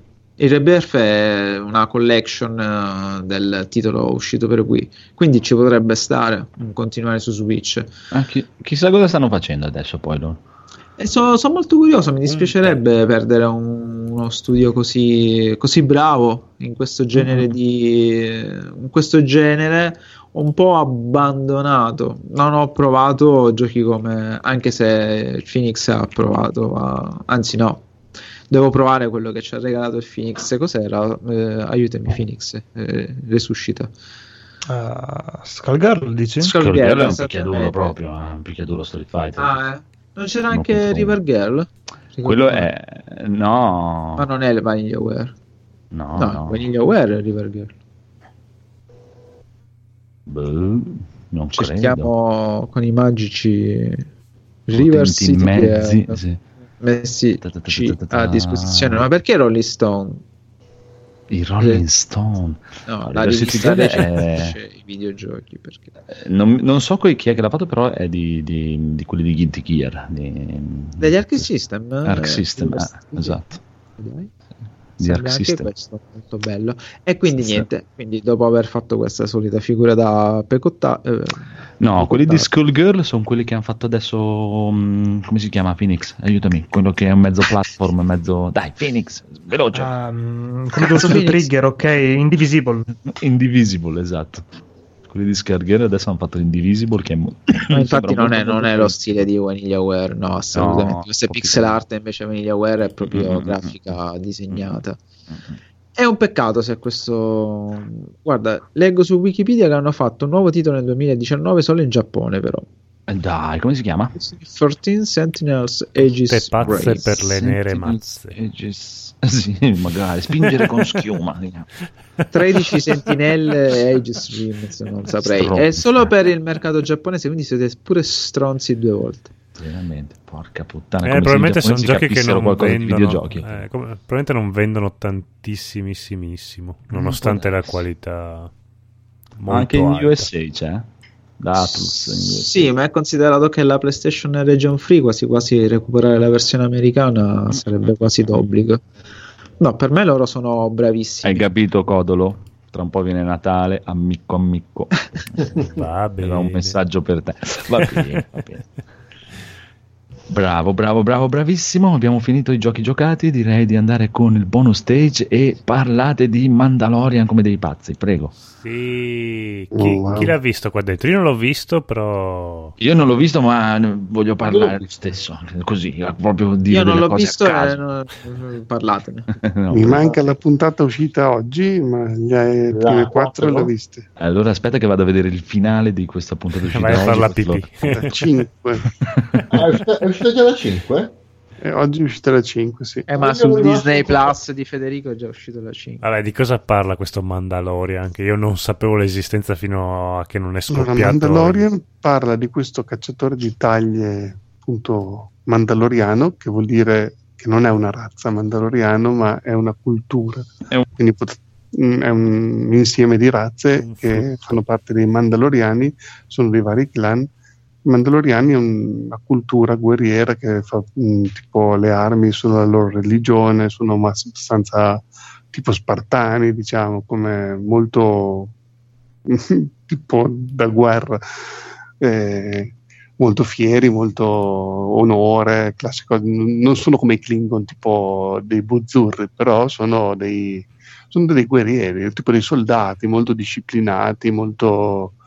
e infatti eh, quello più famoso, che poi non è un vero mandaloriano, Boba Fett con quel casco che hanno visto tutti quelli che hanno visto Star Wars, quindi meno male Boba Fett, se l'avete presente, quella- quel casco eh, cacciatore di taglie che Ma ho mette visto Han io- nella Eh, carbonite. ho, ho visto io un film sbagliato Boba Fett fa anche una morte un po' da, da chiodi? Sì, Ah, sì. ok. Ah, è un personaggio che Ok. è diventato super, eh, è diventato super eh, Amato, famoso, famoso. amato, così, perché è figo da vedere, però effettivamente nei film fa una parte veramente minima e fa una fine stupida. Sì. Eh, è diventato però insomma l'universo espanso dei fumetti. Ah, ok. Sì, ma anche poi in The Clone Wars, eh, anche nei prequel, c'è il padre di Boba Fett che Mm. si chiama Django Fett eh, e fa una parte un pochino più figa ed è quello da cui hanno clonato tutti i soldati della, della Repubblica e i- tutti i cloni sono praticamente cloni del padre di Boba Fett e anche Boba Fett stesso è un clone di suo padre che se l'è fatto fare uguale a lui invece che i soldati erano un po' modificati nel senso che erano obbedienti Che un po' morivano prima anche. sì, gli avevano tolto qualche cioè, tipo libero arbitrio erano un pochino un po' ritardati i soldati della Repubblica perché erano fatti apposta per, per servire senza fare questioni cioè erano proprio carne da cannone Mm. invece Boba Fett è il clone perfetto di suo padre eh, senza nessuna modifica Ehm, che non sono mandaloriani non si sa dove hanno rubato l'armatura così però anche George Lucas aveva detto loro non sono dei veri mandaloriani sono, è uno vestito così poi non so all'epoca il Mandaloriani se esisteva già. Secondo se- me è una cosa che lui all'epoca si era inventato al momento, Sì, è piaciuto ma infatti. tantissimo e ha detto ci devo costruire qualcosa sopra. Esatto. Infatti, dopo in The Clone Wars, eh, soprattutto si vede tutta un- un'epopea su questo Mandalore, eh, sulla loro storia, e, e però è ambientato anche quello appunto nelle guerre dei cloni. The Mandalorian serie TV invece è ambientata dopo la caduta dell'impero, quindi dopo episodio 6, quando Luke eh, uccide l'imperatore, insomma, eh, scoppia la seconda morte nera, cade il- l'impero e viene fondata la nuova repubblica. Infatti questo eh, è ambientato in questa epoca tipo terra di nessuno, perché appunto ogni tanto fanno dei riferimenti, non so, eh, ti pago in crediti imperiali, no, ma non sai che l'impero è caduto, non li voglio. Non valgono un cazzo. Eh, oppure dice, ah, ma perché non vai nella Repubblica a cercare lavoro? Ah, la Repubblica non ti fai i barzelletta." cazzi tuoi.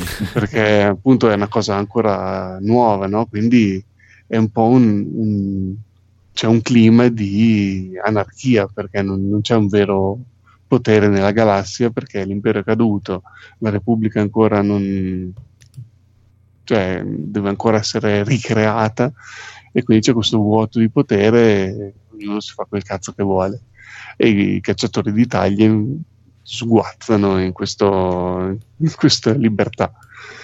E, e la serie appunto parla di questo Mandaloriano che mh, è un cacciatore di taglie quindi già nella prima puntata la vive molto come un videogioco. Lui ha la missione a arriva nel luogo dove c'è quello che deve catturare lo cattura lo riporta al committente con la paga si fa comprare un pezzo di armatura migliore e se lo fai a montare insomma è molto ed è tutto girato come se fosse un western. Pochissime parole pochissimi dialoghi tutto fatto di musica eh, azione eh, ci hanno speso una vagonata di soldi perché è bellissimo infatti per me è proprio Beh, quindi si cosa- può guardare anche in lingua originale tranquillamente.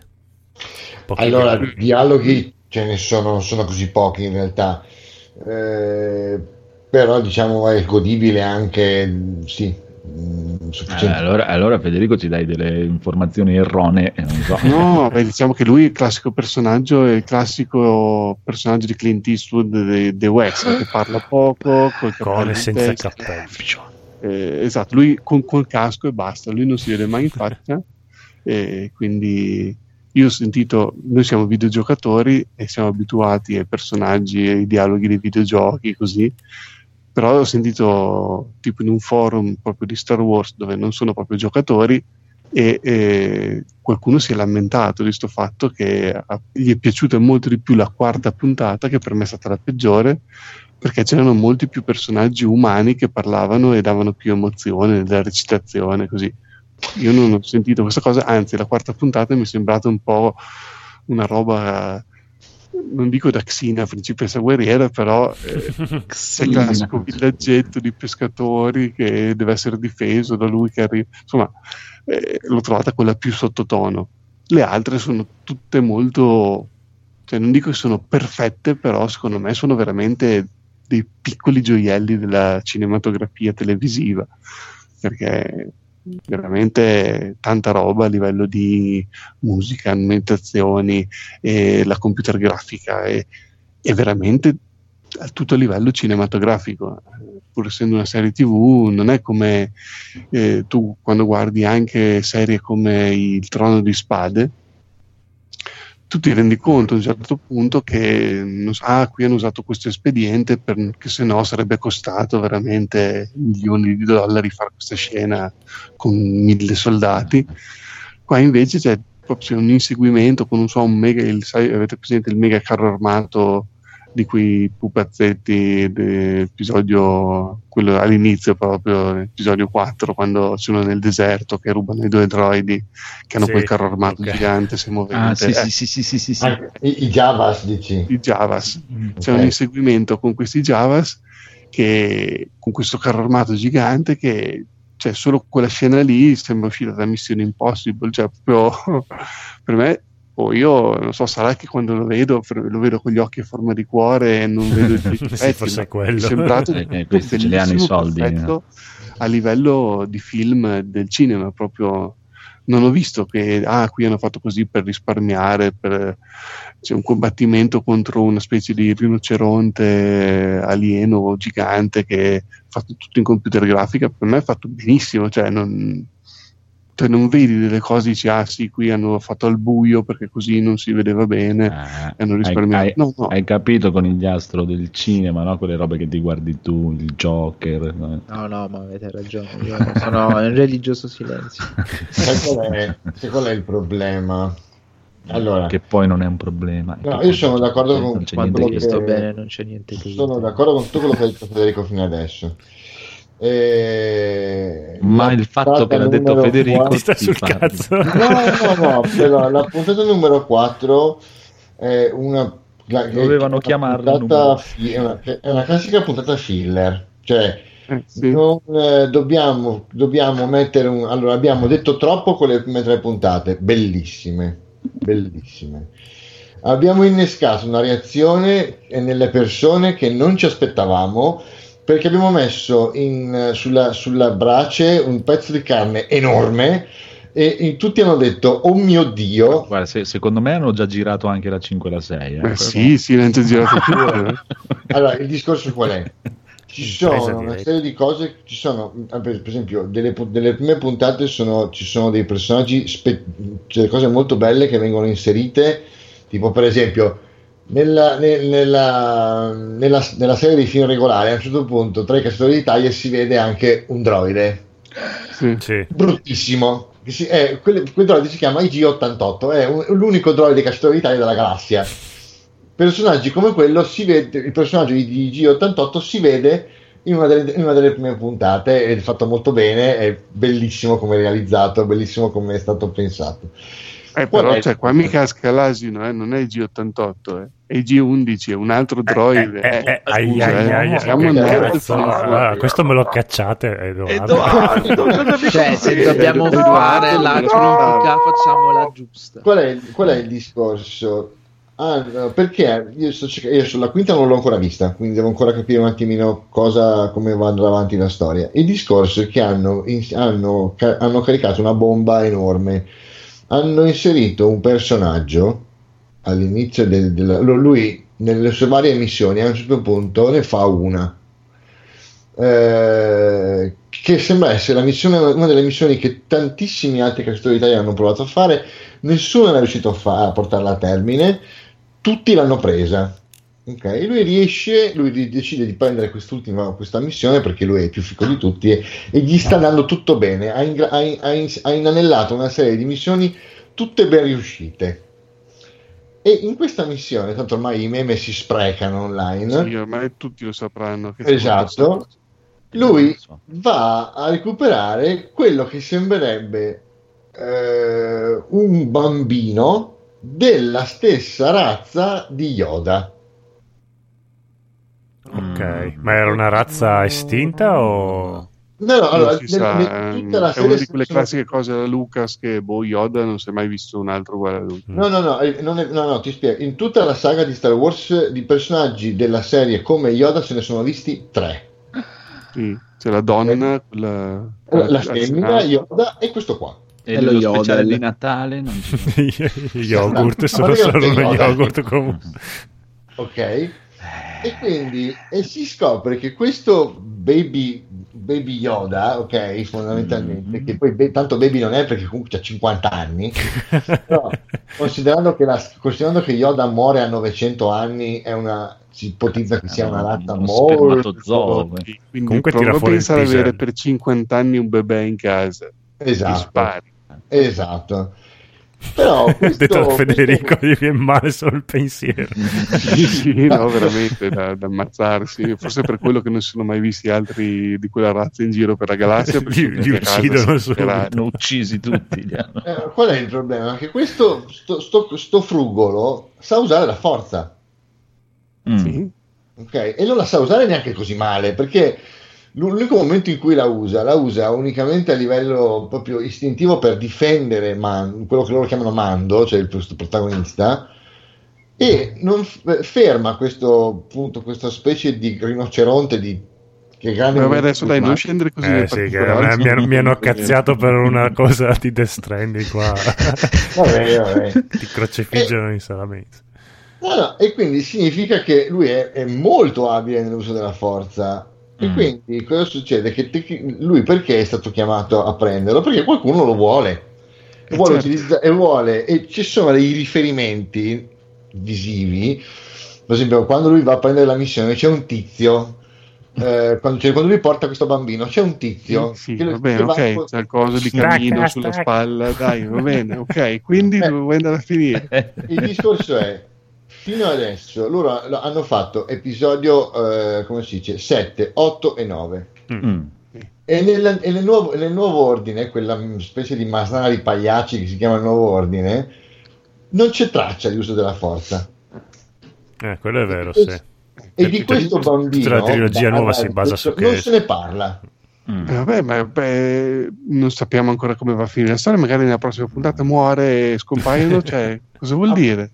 No, no, te lo dico io, te lo dico io. Al, al di là del fatto che non ho capito un cazzo di niente di quello che stavate dicendo. non ho capito, chi è più forte Comunque, fra per- Superman però- e- Sì, Però so. aspetta, aspetta, sarei portato perché tu sei il bellissimo Edoardo a essere d'accordo con te, ma il fatto che hai sbagliato il numero dell'androide Eh, ha perso quello- ogni credibilità, quindi mi dispiace. no, per di No, no, il, discorso, il non so discorso neanche di volevo- cosa state parlando prima. Allora, aspetta, so aspetta, Edoardo, volevo tranquillo. Allora, per il momento noi cosa abbiamo visto? Questo cacciatore di taglie che recupera questo bambino, c'è qualcuno dell'impero che sa che c'è questo bambino che probabilmente è un clone di Yoda fatto dai Caminoani perché comunque ha la forza, quindi, cioè, non è un- un- uno di quella razza lì, è per forza sicuramente un clone di Yoda. Ma se fosse un clone fatto, da loro, perché lo vorrebbero perconarlo ulteriormente?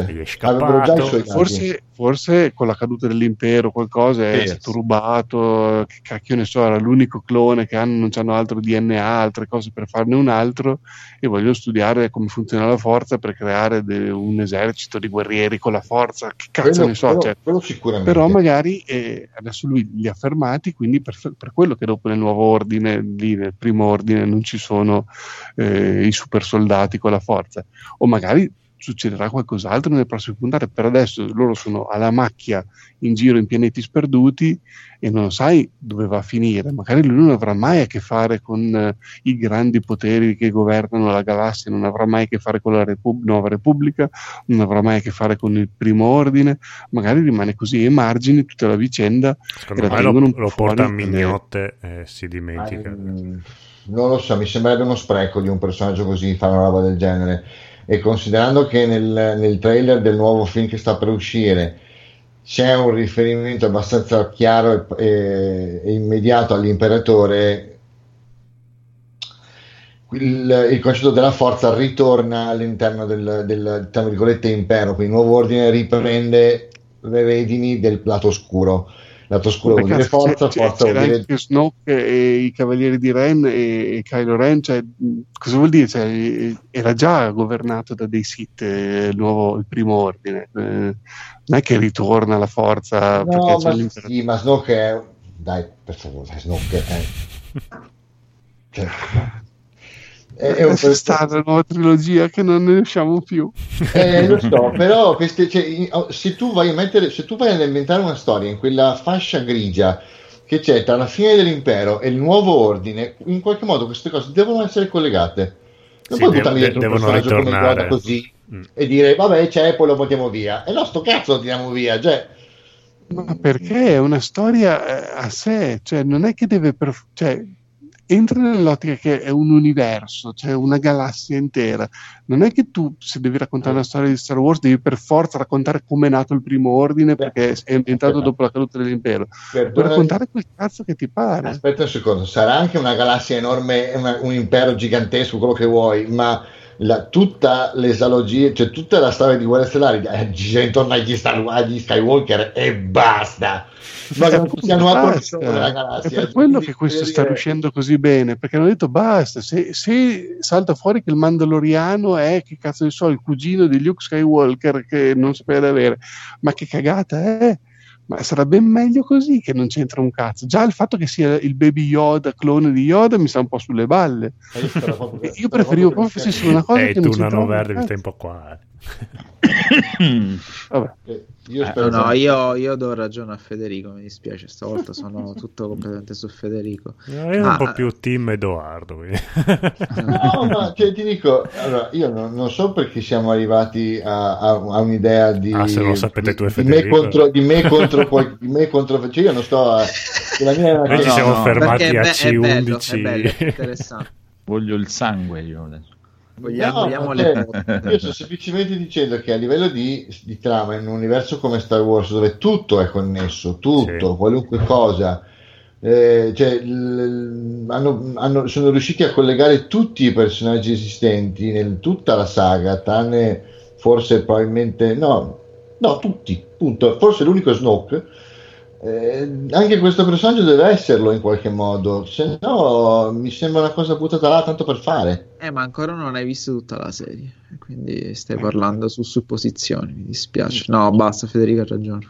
Cioè, ho iniziato a vedere le prime tre puntate che sono tutte e tre stupende e poi mi sono trovato la quarta che come dici tu hai ragione sembra riguardare Xina e ho detto vabbè già, la già alla quarta mi mettono la puntata riempitiva vabbè ok Mm, forse vogliono rimettere insieme le idee forse vogliono capire un attimo come proseguire. Non sapevo fosse uscita la quinta adesso la guarderò vedremo se, se veramente decideranno di fare qualcosa di andare avanti con la trama principale. Però è strano come, cioè è, un, è, una, è, un, è impegnativa come, come idea quella che hanno avuto di mettere dentro un personaggio così Ma fanno una manovra alla Star Trek ultima stagione che la dividono in due per eh, vedere un po' le reazioni del pubblico oppure esce tutta in No, un no, blocco? sono otto puntate già Mm, fatte, già finite. Non so, forse staranno finendo la post-produzione delle ultime, ma esce Sì, sì, una certo. settimana per questioni di, di scelta di editoriale, non è che Sì, stanno ancora girando. Quindi Beh, non è è che hanno chiaro, aspettato poi- la reazione poi- del pubblico per vedere cosa diceva, Mm, per mm. poi fare eh, cambi in corsa. No, Eh, ma per me è, è- è perché è, più- è la cosa più grossa che hanno su Disney Plus. e Se la spalmano almeno Se fino al prossimo mese. subito, Ah. infatti.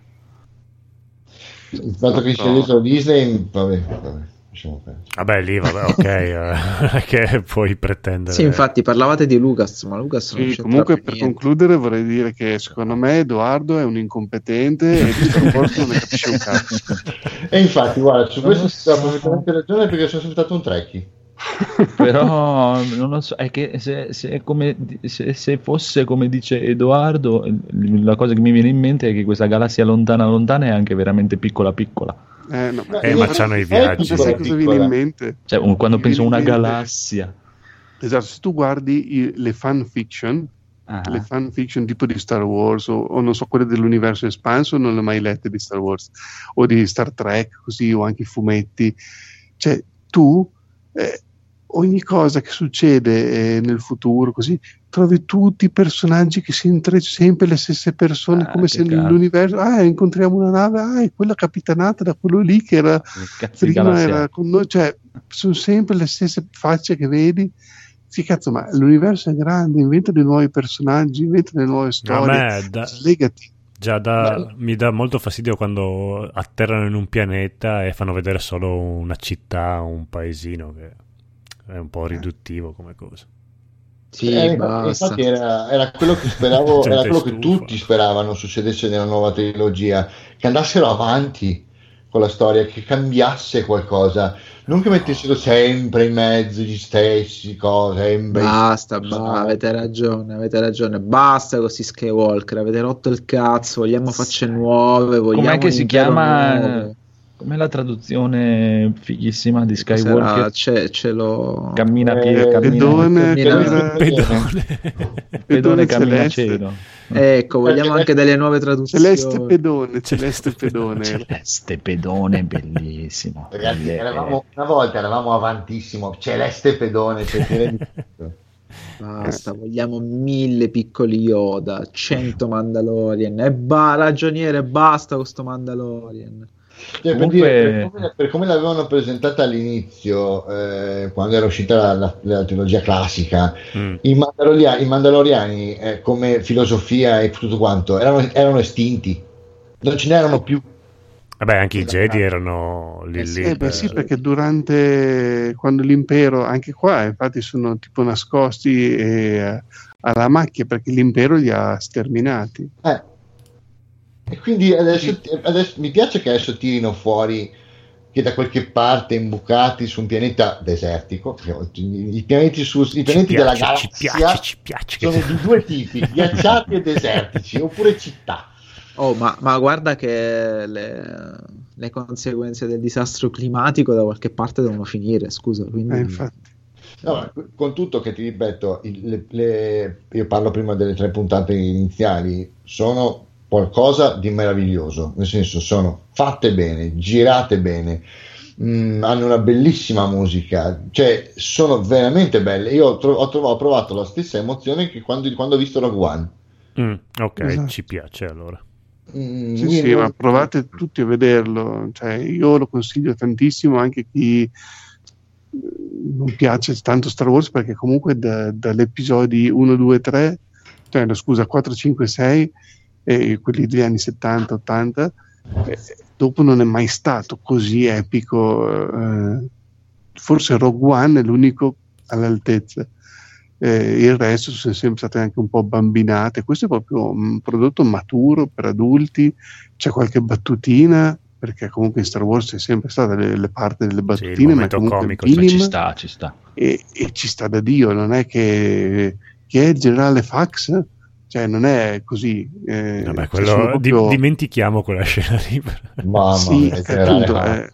e non ehm, e questo è, è perfetto è proprio come Rogue One cioè riprende lo stesso stile però lo mette in salsa western perché questo è proprio un western Star Wars è sempre Eh, stato c'è l'eroe cowboy e solitario che non è samurai. né buono né cattivo poi a un certo punto diventa un po' più buono che cattivo però insomma è, è- proprio prende, prende degli, stilemi classici non inventa niente di nuovo ma li fa in modo perfetto segue dei tropes come si dice in inglese de- degli stilemi proprio classici e rodati non è una, una storia originalissima però è fatta da Dio Sì, sì, concordo perfettamente. No, ma possiamo dirlo, possiamo dirlo. Poteva durare tre puntate e basta. Possiamo dirlo. Che poi Non vergogniamoci di dirlo. le puntate sono da 30 minuti eh, non è che sono dei Un'ora e polpettoni mezza, un film. Ah sì? sì, sì, sono cortissime infatti c'è già chi sta sclerando perché fa oh no vuol dire che l'intera stagione sarà solo non so 4 ore 6 ore potevano fare un film Eh, cioè, invece voleva eh, tipo perché proprio tu vedi che hanno eliminato tutte quelle parti che ci sono nei telefilm che fanno durare la puntata un'ora. Mhm. eh, qui l'hanno tutto condensato cioè non, non c'è la parte di lui che parla parla spiega, fa lo spiegone. Bello. tutto molto conciso, non- eppure tu non vedi che è affrettato, cioè, non hai l'impressione che- di dire ah, che si hanno tagliato via qua con l'accetta per fare in fretta, no, però No, probabilmente eh, dovevano fare un film, dovevano, tutte le spin- parti dovevano dove stanno lì spingere a parlare, chiacchierare per minuti se fosse stato un minuti. film ne sarebbe valsa la pena. Sì, Sarei sì. curioso di sentire il parere del conigliastro. Eh, lo, lo recupero, dai, mi fido di voi, lo sapete che vi voglio bene. Guarderò anche cose che non mi Durano piacciono. 30 minuti a puntata, non è che è. No, no, ma un'ora e mezza è ottimo. Ma anche a me sentire parlare tutti è venuto dai, Provateci, provateci, Sì, eh, sì. sono curioso di sentire. Fede, una- Fede, una domanda, tu hai per caso visto la versione, qualche puntata in, in lingua originale? Uh, esagerato. No, me le sono viste in italiano, a essere sincero. Ti, ti spiego, ti spiego semplicemente perché ero curioso, perché il- io anch'io l'ho visto in italiano e basta. E, e la prima volta che l'ho visto e ho sentito la sua voce, ho, ho detto, ho avuto la sensazione che la voce me la immaginavo più, eh, più, più- più- più adulta, più, più profonda. Non so, lui ha una voce, a mio parere, un, po' da ragazzo. Ma è uscito in E volevo- italiano in che In italiano, la- il doppiatore ha una voce che è- Perché c'è anche in italiano la Eh, ma dove? che- Ma non è tipo che devi andare nei, nei, Sì, fu- sì, nei ma furgoni basta che... fare l'abbonamento olandese, in Olanda c'è anche Sì, la sì, sono tutte le lingue. Minchia, ma cos'è? Uscirà a, a marzo A qua in marzo, Italia? sì. Italia. E già hanno fatto il doppiaggio in italiano. sì. Caro mio. Disney mica è Paolino. Mica è Volevo Netflix. capire eh, volevo, volevo capire se qualcuno l'aveva se qualcuno tu l'avevi visto in lingua originale visto- l'ho visto anche in inglese, la voce è diversa. Eh, è più profonda Sì. o, è uguale? sì, è un po' più profonda. ecco ma anche il preferito una, una voce un po' più un po' più marcata un po' più profonda Eh, ma quello è un non problema. che, non è che parla questi dialoghi, questi monologhi. No no ma nel senso che io da un soldato cioè il mandaloriano me lo immagino con una voce bella ok alla Vin Diesel. Quando, l'ho- sentito parlare la prima volta ho detto vabbè hanno messo c'è un ragazzo dentro quella maschera non lo so Eh, ma se poi si versione- scopre che è una donna tipo Samus, sarebbe figo eh, La Mandaloriana. la Mandaloriana. Vabbè, se, se oltre a non farsi mai vedere in volto non avesse mai parlato, era proprio un videogioco. Ci mancava solo che non parlava. Eh, Ci tu, che è molto... molto nel personaggio perché secondo me fa l'effetto Master Chief no? vedendo la faccia Esatto, esatto, è quello che ho pensato anch'io. Infatti, è quello che ho detto nel- lì nel forum, quello di Star Wars, che dicevano: no, no, perché non c'è espressività, lui sempre il casco, non si vede. Vabbè, però anche tu, Fede, non c'è nel contatto umano. forum. Perché tu ti medesimi in lui quando tu usi il videogioco. Beh, Dio, adesso mi nemicherò il tantissimo, ma Master Chief è un po' un personaggio di merda come carisma. Vabbè. Sì, però tu nei, nei videogiochi Però personaggio, non so lo Space Marine che non lo vedi in faccia, insomma, eh, non è un vero e proprio Sì, ma io non mi Cioè, medesimo tutti con lo Space Marine. di- vabbè. Mm. Eh, dopo lì è una questione personale. No, vabbè, comunque se dite che è girato bene tutto quanto... Sì, sì, ci- quello ci sta. Però anch'io Io lo sono... consiglio a tutti, anche chi non piace Star Wars, una prova la, la deve fare. No, a me la vecchia veramente trilogia piace. puoi non, capire, puoi, non, cap- puoi non sapere nulla della, se- della saga e godertelo lo stesso Eh, quello è Ah, importante. forse te lo godi anche di più perché fai- ti fai meno licubrazioni Eh, anche secondo me, perché se dopo si dice dire, eh no, ma quel personaggio, quella razza lì è sparita. E là." poi arriva Edoardo, si incazza e ti dice perché. Boh, ma, no, ma Edoardo è anche pacato come appassionato di Star Wars, perché veramente in No, confronto... infatti non farei come Fede, andrei nel forum di Star Wars, cioè, boh, non lo so. Cioè, Chissà eh, come sono eh, cattivi. Voglio far scoppiare il fegato ogni Ma sì, ma sono andato solo per leggere appunto le opinioni che avevano su sta serie. Eh, Di solito sono... non ci vado. Ah, Eroe. sono cattivi nel forum di Star Wars. Ma in tutti i forum la gente è cattiva. Sì. Però prova a scrivere male il nome di Skywalker, vediamo come reagiscono. No, prova, prova a scrivere che il robot è Regi 88.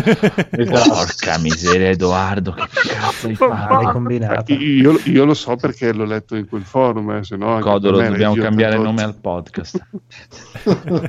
NG Plus 38. NG88. NG80 Ordi NG66 cos'era? Va bene, va bene, va bene. Chiudiamo per ora il capitolo Mandalorian e poi avremo gli aggiornamenti del buon Federico e del buon Edoardo. Ma andiamo avanti con il piccolo Phoenix che ha guardato il, il piccolo principe 3 con i draghi. No, cos'è? Ma Sì, allora, allora cominci- ah, prima di tutto, ho finito di vedermi Atypical stagione 3. Bella, molto, molto bella. carino, molto bello. Insomma, E secondo me dà anche un bellissimo messaggio che a conti fatti il ragazzino autistico in quella serie è forse quello più normale che c'è. Sì, ma più che altro gli altri personaggi sono molto più interessanti di lui in questa stagione qua.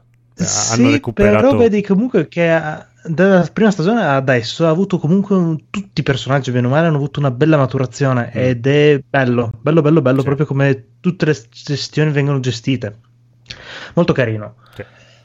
mm. E... Eh, Andrea non è contento di questa terza stagione. Mm. Andrea, Eh? eh, non, non ti piace questa terza stagione di Atypical? Ma ho visto un paio di puntate e mi ha rotto il cazzo.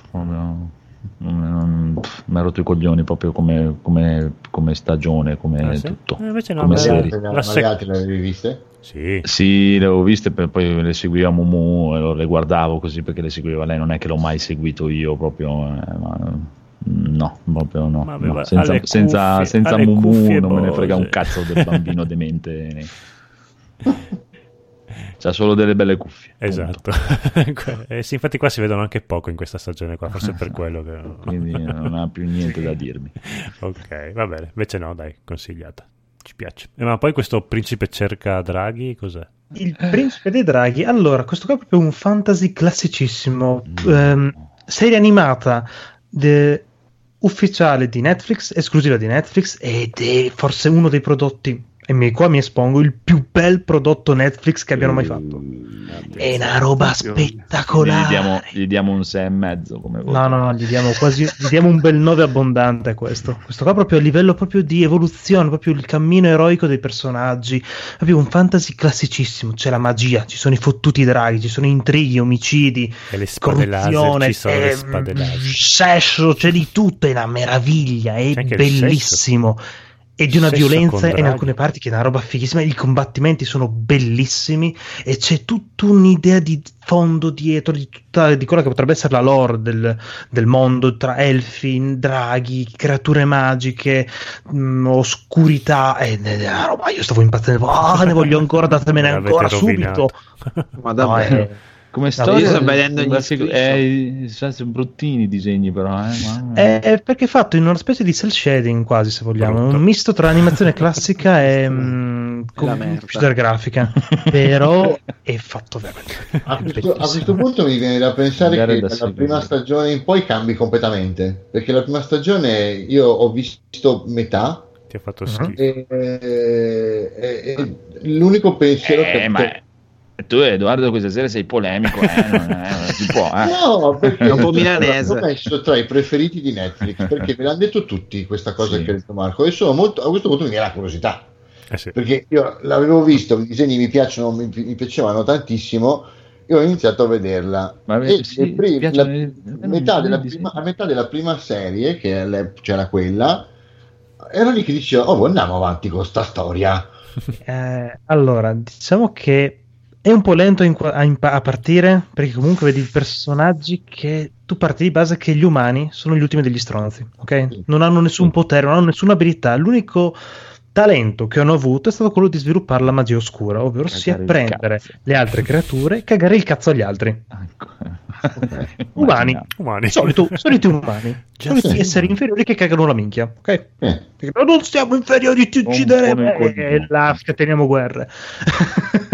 Ed è molto lento a inquadrare, a partire. È lentissimo, lentissimo, però fai conto che è un progetto che ha... Mi sono fatto io un po' un viaggio mentale, secondo me sarà minimo tra le 6 e le 7 stagioni, se Oh, vogliamo oddio, prendere che quelli che saranno che tutti gli elementi. mm, mm. Perché hanno lasciato intuire anche la prima stagione un elemento, una seconda stagione un altro, la terza un altro. Di sto passo, secondo me Chiudono. vogliono portarla a farli tutti e, e sei o sette, se proprio vogliamo. Ok. No, ci sta perché de- l'altro canto io penso se, se dovessi giudicare Breaking Bad tutta dalla prima stagione direi che è una merda. Sì, in effetti sì. Uh-huh. Concordo. Mentre in realtà è un capolavoro. Quindi a questo punto mi ci metto di buzzo buono, vedo di andare avanti, vedo di superare con le unghie e con i denti la prima stagione, andare alla seconda e alla terza che sono decisamente meglio da quello che mi dicono. Quante Sì, puntate sono una stagione? Due. Otto, sta- otto puntate. Ah, Otto otto puntate da 20 minuti l'una. Eh, Io non capisco perché devono fare le cose così. quello che si chiama Principe dei Draghi, giusto? Sì. Sì. Perché devono cominciare a fare le cose e cominciare. Allora, adesso facciamo all'inizio facciamo che è una gran rottura di coglioni. Poi, se la gente resiste, diventa anche No, carino devo da guardare. come Mandalorian, Ma già la prima puntata è No, eh, figata, in poi la realtà, quarta secondo- cade. No, guarda, secondo me in realtà più che altro ha deciso di prendersela con calma, presentarti bene tutto quello che è la situazione, tutti quelli che sono i personaggi, anche perché c'è veramente tanta, ma tanta carne che ti Mm. vogliono far assaggiare. Eh sì, assaggia questo, assaggia questo, eh, ma c'è anche questo. Ah, c'è il mago che sembra sospetto. Ehi, Eh, guarda ho capito, quello. ma mettimi due scene fighe, poi mi spieghi con calma le cose. e- lo fa, te lo fa perché non è tutta la prima stagione da buttare, dai, è- prende mm, un po' i suoi tempi, però hai qualche sbalzo che già dici, "Oh, figata. No, è molto carina, a me è piaciuto un botto, veramente tanto. Mm. C'è Batman. Le spade Più o laser. meno, forse Eh, sì. Allora, Finito? vabbè. Forse. No, no, eh, ok, Forse no, sì. poi dai, di solito mi fido del buon C'è La cosa è che a guardarli così i disegni sono- No, come character design sono fighi. Come... Ma anche tutte le guance rosa. Eh, Sì, no. il, il bambino lì con, su quelle con i capelli ciccioni mi fa schifo. il bambino No, con lui i è un po' un- ciccioni. Però eh, migliora, migliora, lui col tempo migliora. Il personaggio più figo di tutti è l'elfa, quella Rayla. Sì. L'elfa c'è una protagonista che ha un passaggio evolutivo sarà- sarà- fighissimo. sarà ma le- lesbica il ragazzino sicuramente. mago, il ragazzino, il fratello del, del, del ragazzino cicciotto è eh, ma tipo, madonna mia. no, no, fantastico, fantastico. Proverò, proverò. Oltretutto è uno dei prodotti forse con il doppiaggio tra i più discreti Eh, che no, ci no, siano. no, non no, no, no, non allargarti adesso. Eh, Sì. eh, Dai, discreto ho detto, dai, non ho detto che è buono, ho detto che è discreto. Va bene.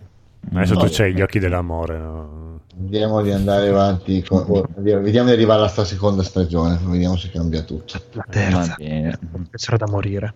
Vediamo di arrivare alla seconda Già, già stagione. si parla della terza. Però mi dispiace, stavolta, cioè, stavolta gliel'appoggio tranquillamente ad Andrea perché anch'io non riesco a capire perché si stanno accanendo su questo modo di fare. Sì, no, è proprio... Sono completamente d'accordo con lui. Cioè, Cioè, a me non mi attirano per niente con questo modo così, proprio...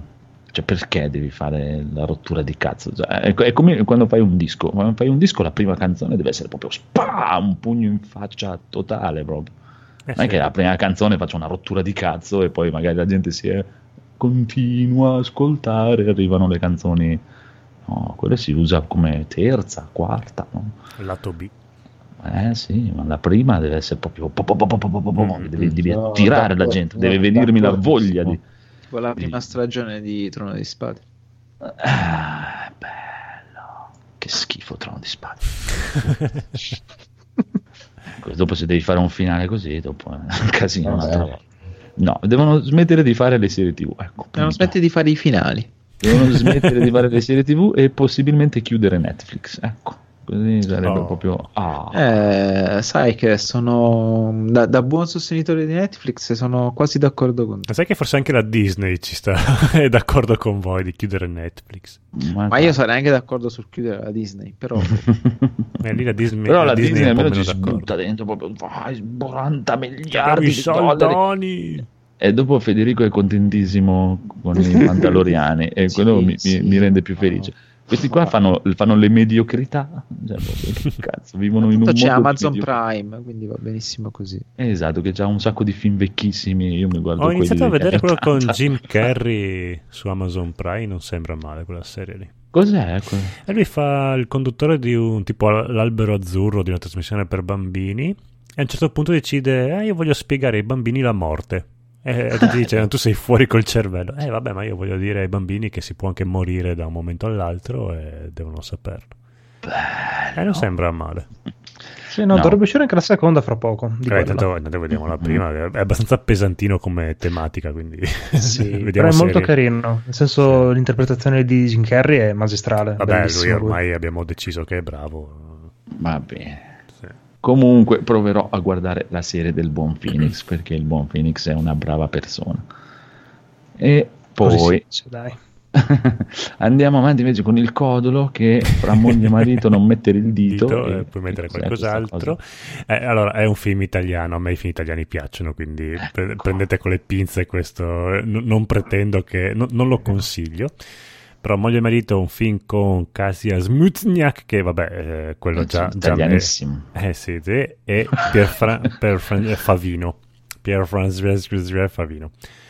E vabbè, la classica storia di scambio di corpi, che lui entra nel corpo di lei, sì, entra, è un film porno, però c'è la mitica scena del codolo che fa l'amore col codolo, quindi se volete vedere come andrebbe nella realtà io che faccio l'amore con me stesso, c'è la scena che loro a un certo punto devono fare, cioè, vogliono fare l'amore, però sono uno nel corpo dell'altro, e te- gli fa un po' schifo a lui baciare se stesso con la barba.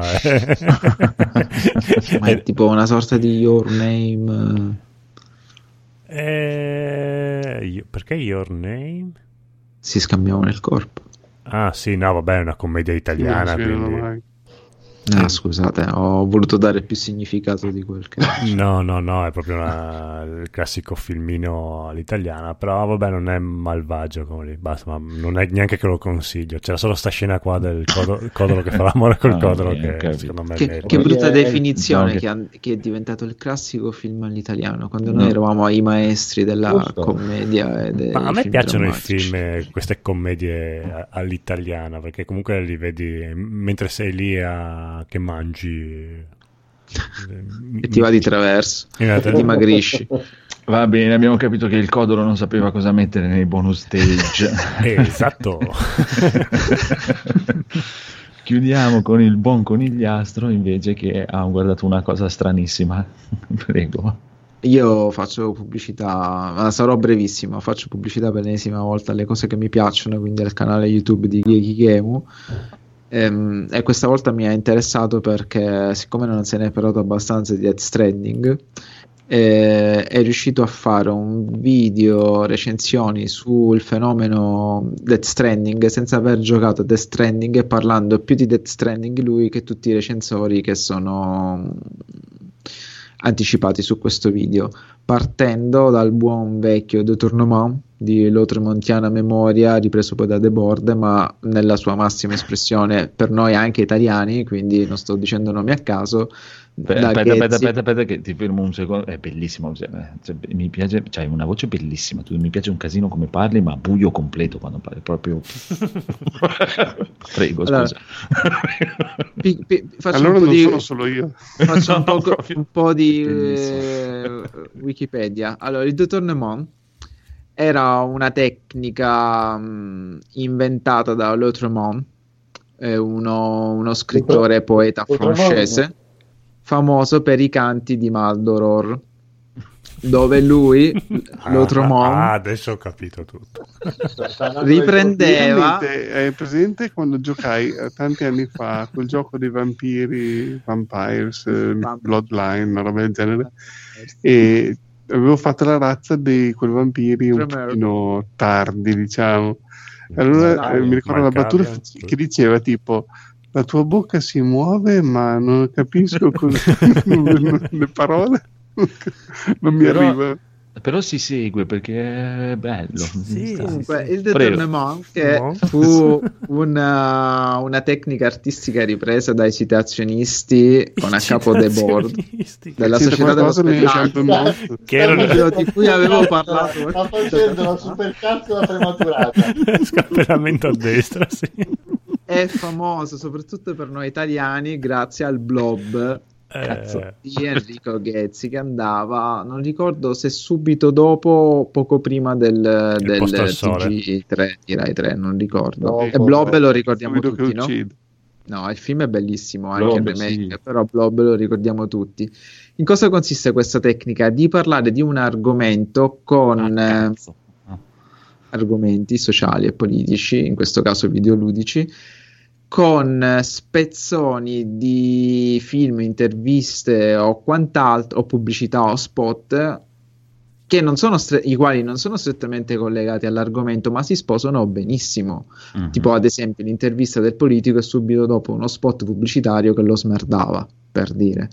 O un pezzo di film che lo pigliasse in giro, perché era una forma irriverente di utilizzare la stessa merce, ovvero lo spettacolo, per prendere in giro lo spettacolo. Quindi io utilizzavo per il mio nemico le sue stesse armi, stravolgendone i significati, quindi prendendo i significanti e dando loro significati diversi.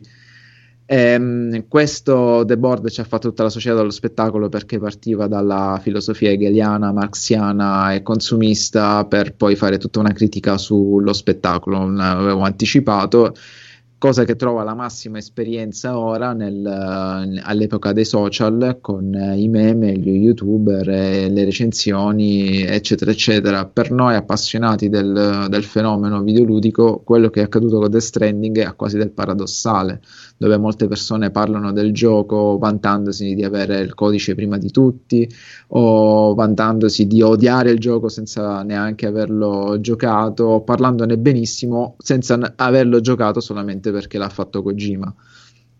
Ora, in questo momento, a un mese dall'uscita del gioco, sembra quasi che sia, cioè, se ne parli pochissimo perché il fenomeno deve durare giusto quel momento per far parlare di sé in una maniera o nell'altra. Mm. Tanto che Death Stranding è diventato più importante per chi ne parlava mm, rispetto al gioco stesso a chi l'ha prodotto. Cioè, era più importante parlarne che giocarne e testarne le effettive qualità o difetti. Quindi mm, l'intelligenza. Sì, sì, ma l'intelligenza che fa questo ragazzo, è partendo dalla stesso, ehm, stessi mezzi di Ghezzi per Blob, lui fa tutta un'opera di montaggio di varie recensioni, di interviste di Kojima, doppiate da- dall'audio delle interviste di Pasolini.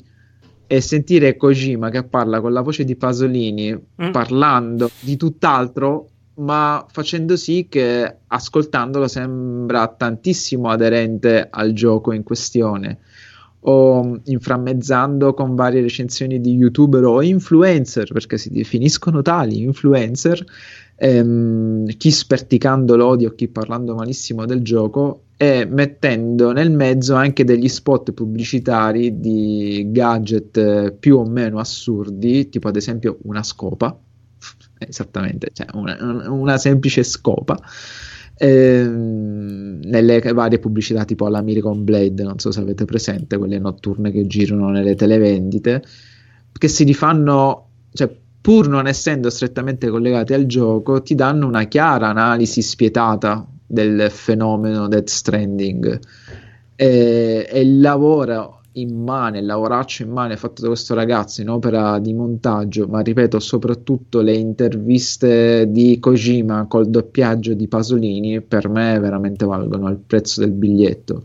Durata 33 minuti e 33, anche lì la, du- la durata non è casuale, secondo me è proprio fatta apposta, in maniera che risultasse palindroma la, la durata, però v- vola questa mezz'ora ed effettivamente svolge il, ehm, il compito che si era prefissato, ovvero di una critica ehm, al di sopra delle parti di un fenomeno, perché non si parla più del videogioco, ma si parla del fenomeno Death Stranding. Quindi io lo consiglio a tutti, anche perché non è una visione pesante, soprattutto a noi vecchietti che siamo cresciuti con Blob e ci divertivamo a vedere queste parodie della società italiana tramite il Blob ideato da Enrico Ghezzi. Basta, ho finito. Lo trovate digitando blob videoludico Mm, Sì, in perché poi su YouTube. Sì, sì, Geeky Game, de- questo si Geeky chiama Death Detournement Stranding. E, e sì, poi ovviamente consiglio tutti quelli eh, che si rifanno al fuori orario con vari autori più o meno importanti, no, tutti importanti, ma più o meno conosciuti. Da- si parte da Suda 51 a Sueri a tanti altri che io ad esempio non conoscevo, li ho conosciuti tra- tramite lui. Lui è effettivamente uno dei pochi studiosi del- dell'argomento, ma poi non lo fa con, con spocchia, anzi lui è molto alla mano e i suoi video sono molto, molto fruibili, però sono molto attendibili. C'è una lunga ricerca, un lungo studio e anche una lunga fase di montaggio e, e sistemazione degli stessi. Insomma, non è il classico youtuber che si mette davanti a uno schermo e improvvisa, si mette a urlare o deve recensire per forza l'ultimo gioco prima di tutti perché gliel'hanno regalato. Piccola polemichetta, così perché stasera siamo tutti un po' polemici. Bene, e dopo questo po' po' di cultura, Codolo, devi dirmi, dimmi culo. Codolo fa l'amore con Codolo. Bravo. Io consiglio questo. Te, te, te, Te, te. te, culo. Come il Asolo, sei, sei troppo alto. Uh, No, sono 1,65 m, più basso di tutti noi. Grande, grande, bellissimo. Boh, direi che abbiamo finito. Sì, vediamo. Io adesso metterò la musichina di Sekiro di Identità Sekiro! Confuse. Andate a a vedere. Se volete vedere dei bravi YouTubers che fanno gameplay in maniera molto bella, pacata e professionale. Oltre a noi su Twitch. Oltre a noi- beh, ma loro sono proprio un livello molto, ma Sì, sì, molto sono- più alto. so- sono Anche sono anche bravi, noi. eh, anche proprio, proprio bravo a giocare. eh. Eh sì. Eh, Sì, mica- io ho visto le live su Ah, Dark ah, Souls, ah. sono dei professionisti assurdi, fanno paura. Va bene, spero di beccare il momento giusto della canzone, quella bellissima. E nel frattempo noi ci salutiamo. E va bene, dite ciao. Questo è stato l'episodio 169. Ci trovate su Spreaker, Twitch, YouTube, sul gruppo Facebook. E se, se venite a, a chiacchierare con noi sul gruppo Telegram e poi ascoltate Abnegazione, Intrappolati nel retro gaming, eh, NGDR che stiamo giocando a lupo solitario. Va bene, ciao. Ciao ciao. Ciao.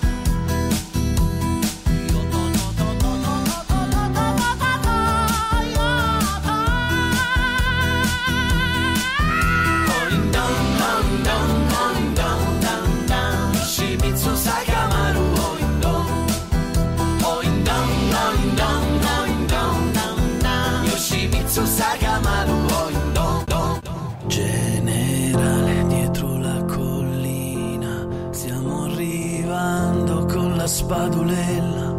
Non abbiamo pretese, non abbiamo ambizioni, abbiamo solo fiaschette, pillolette e rancori.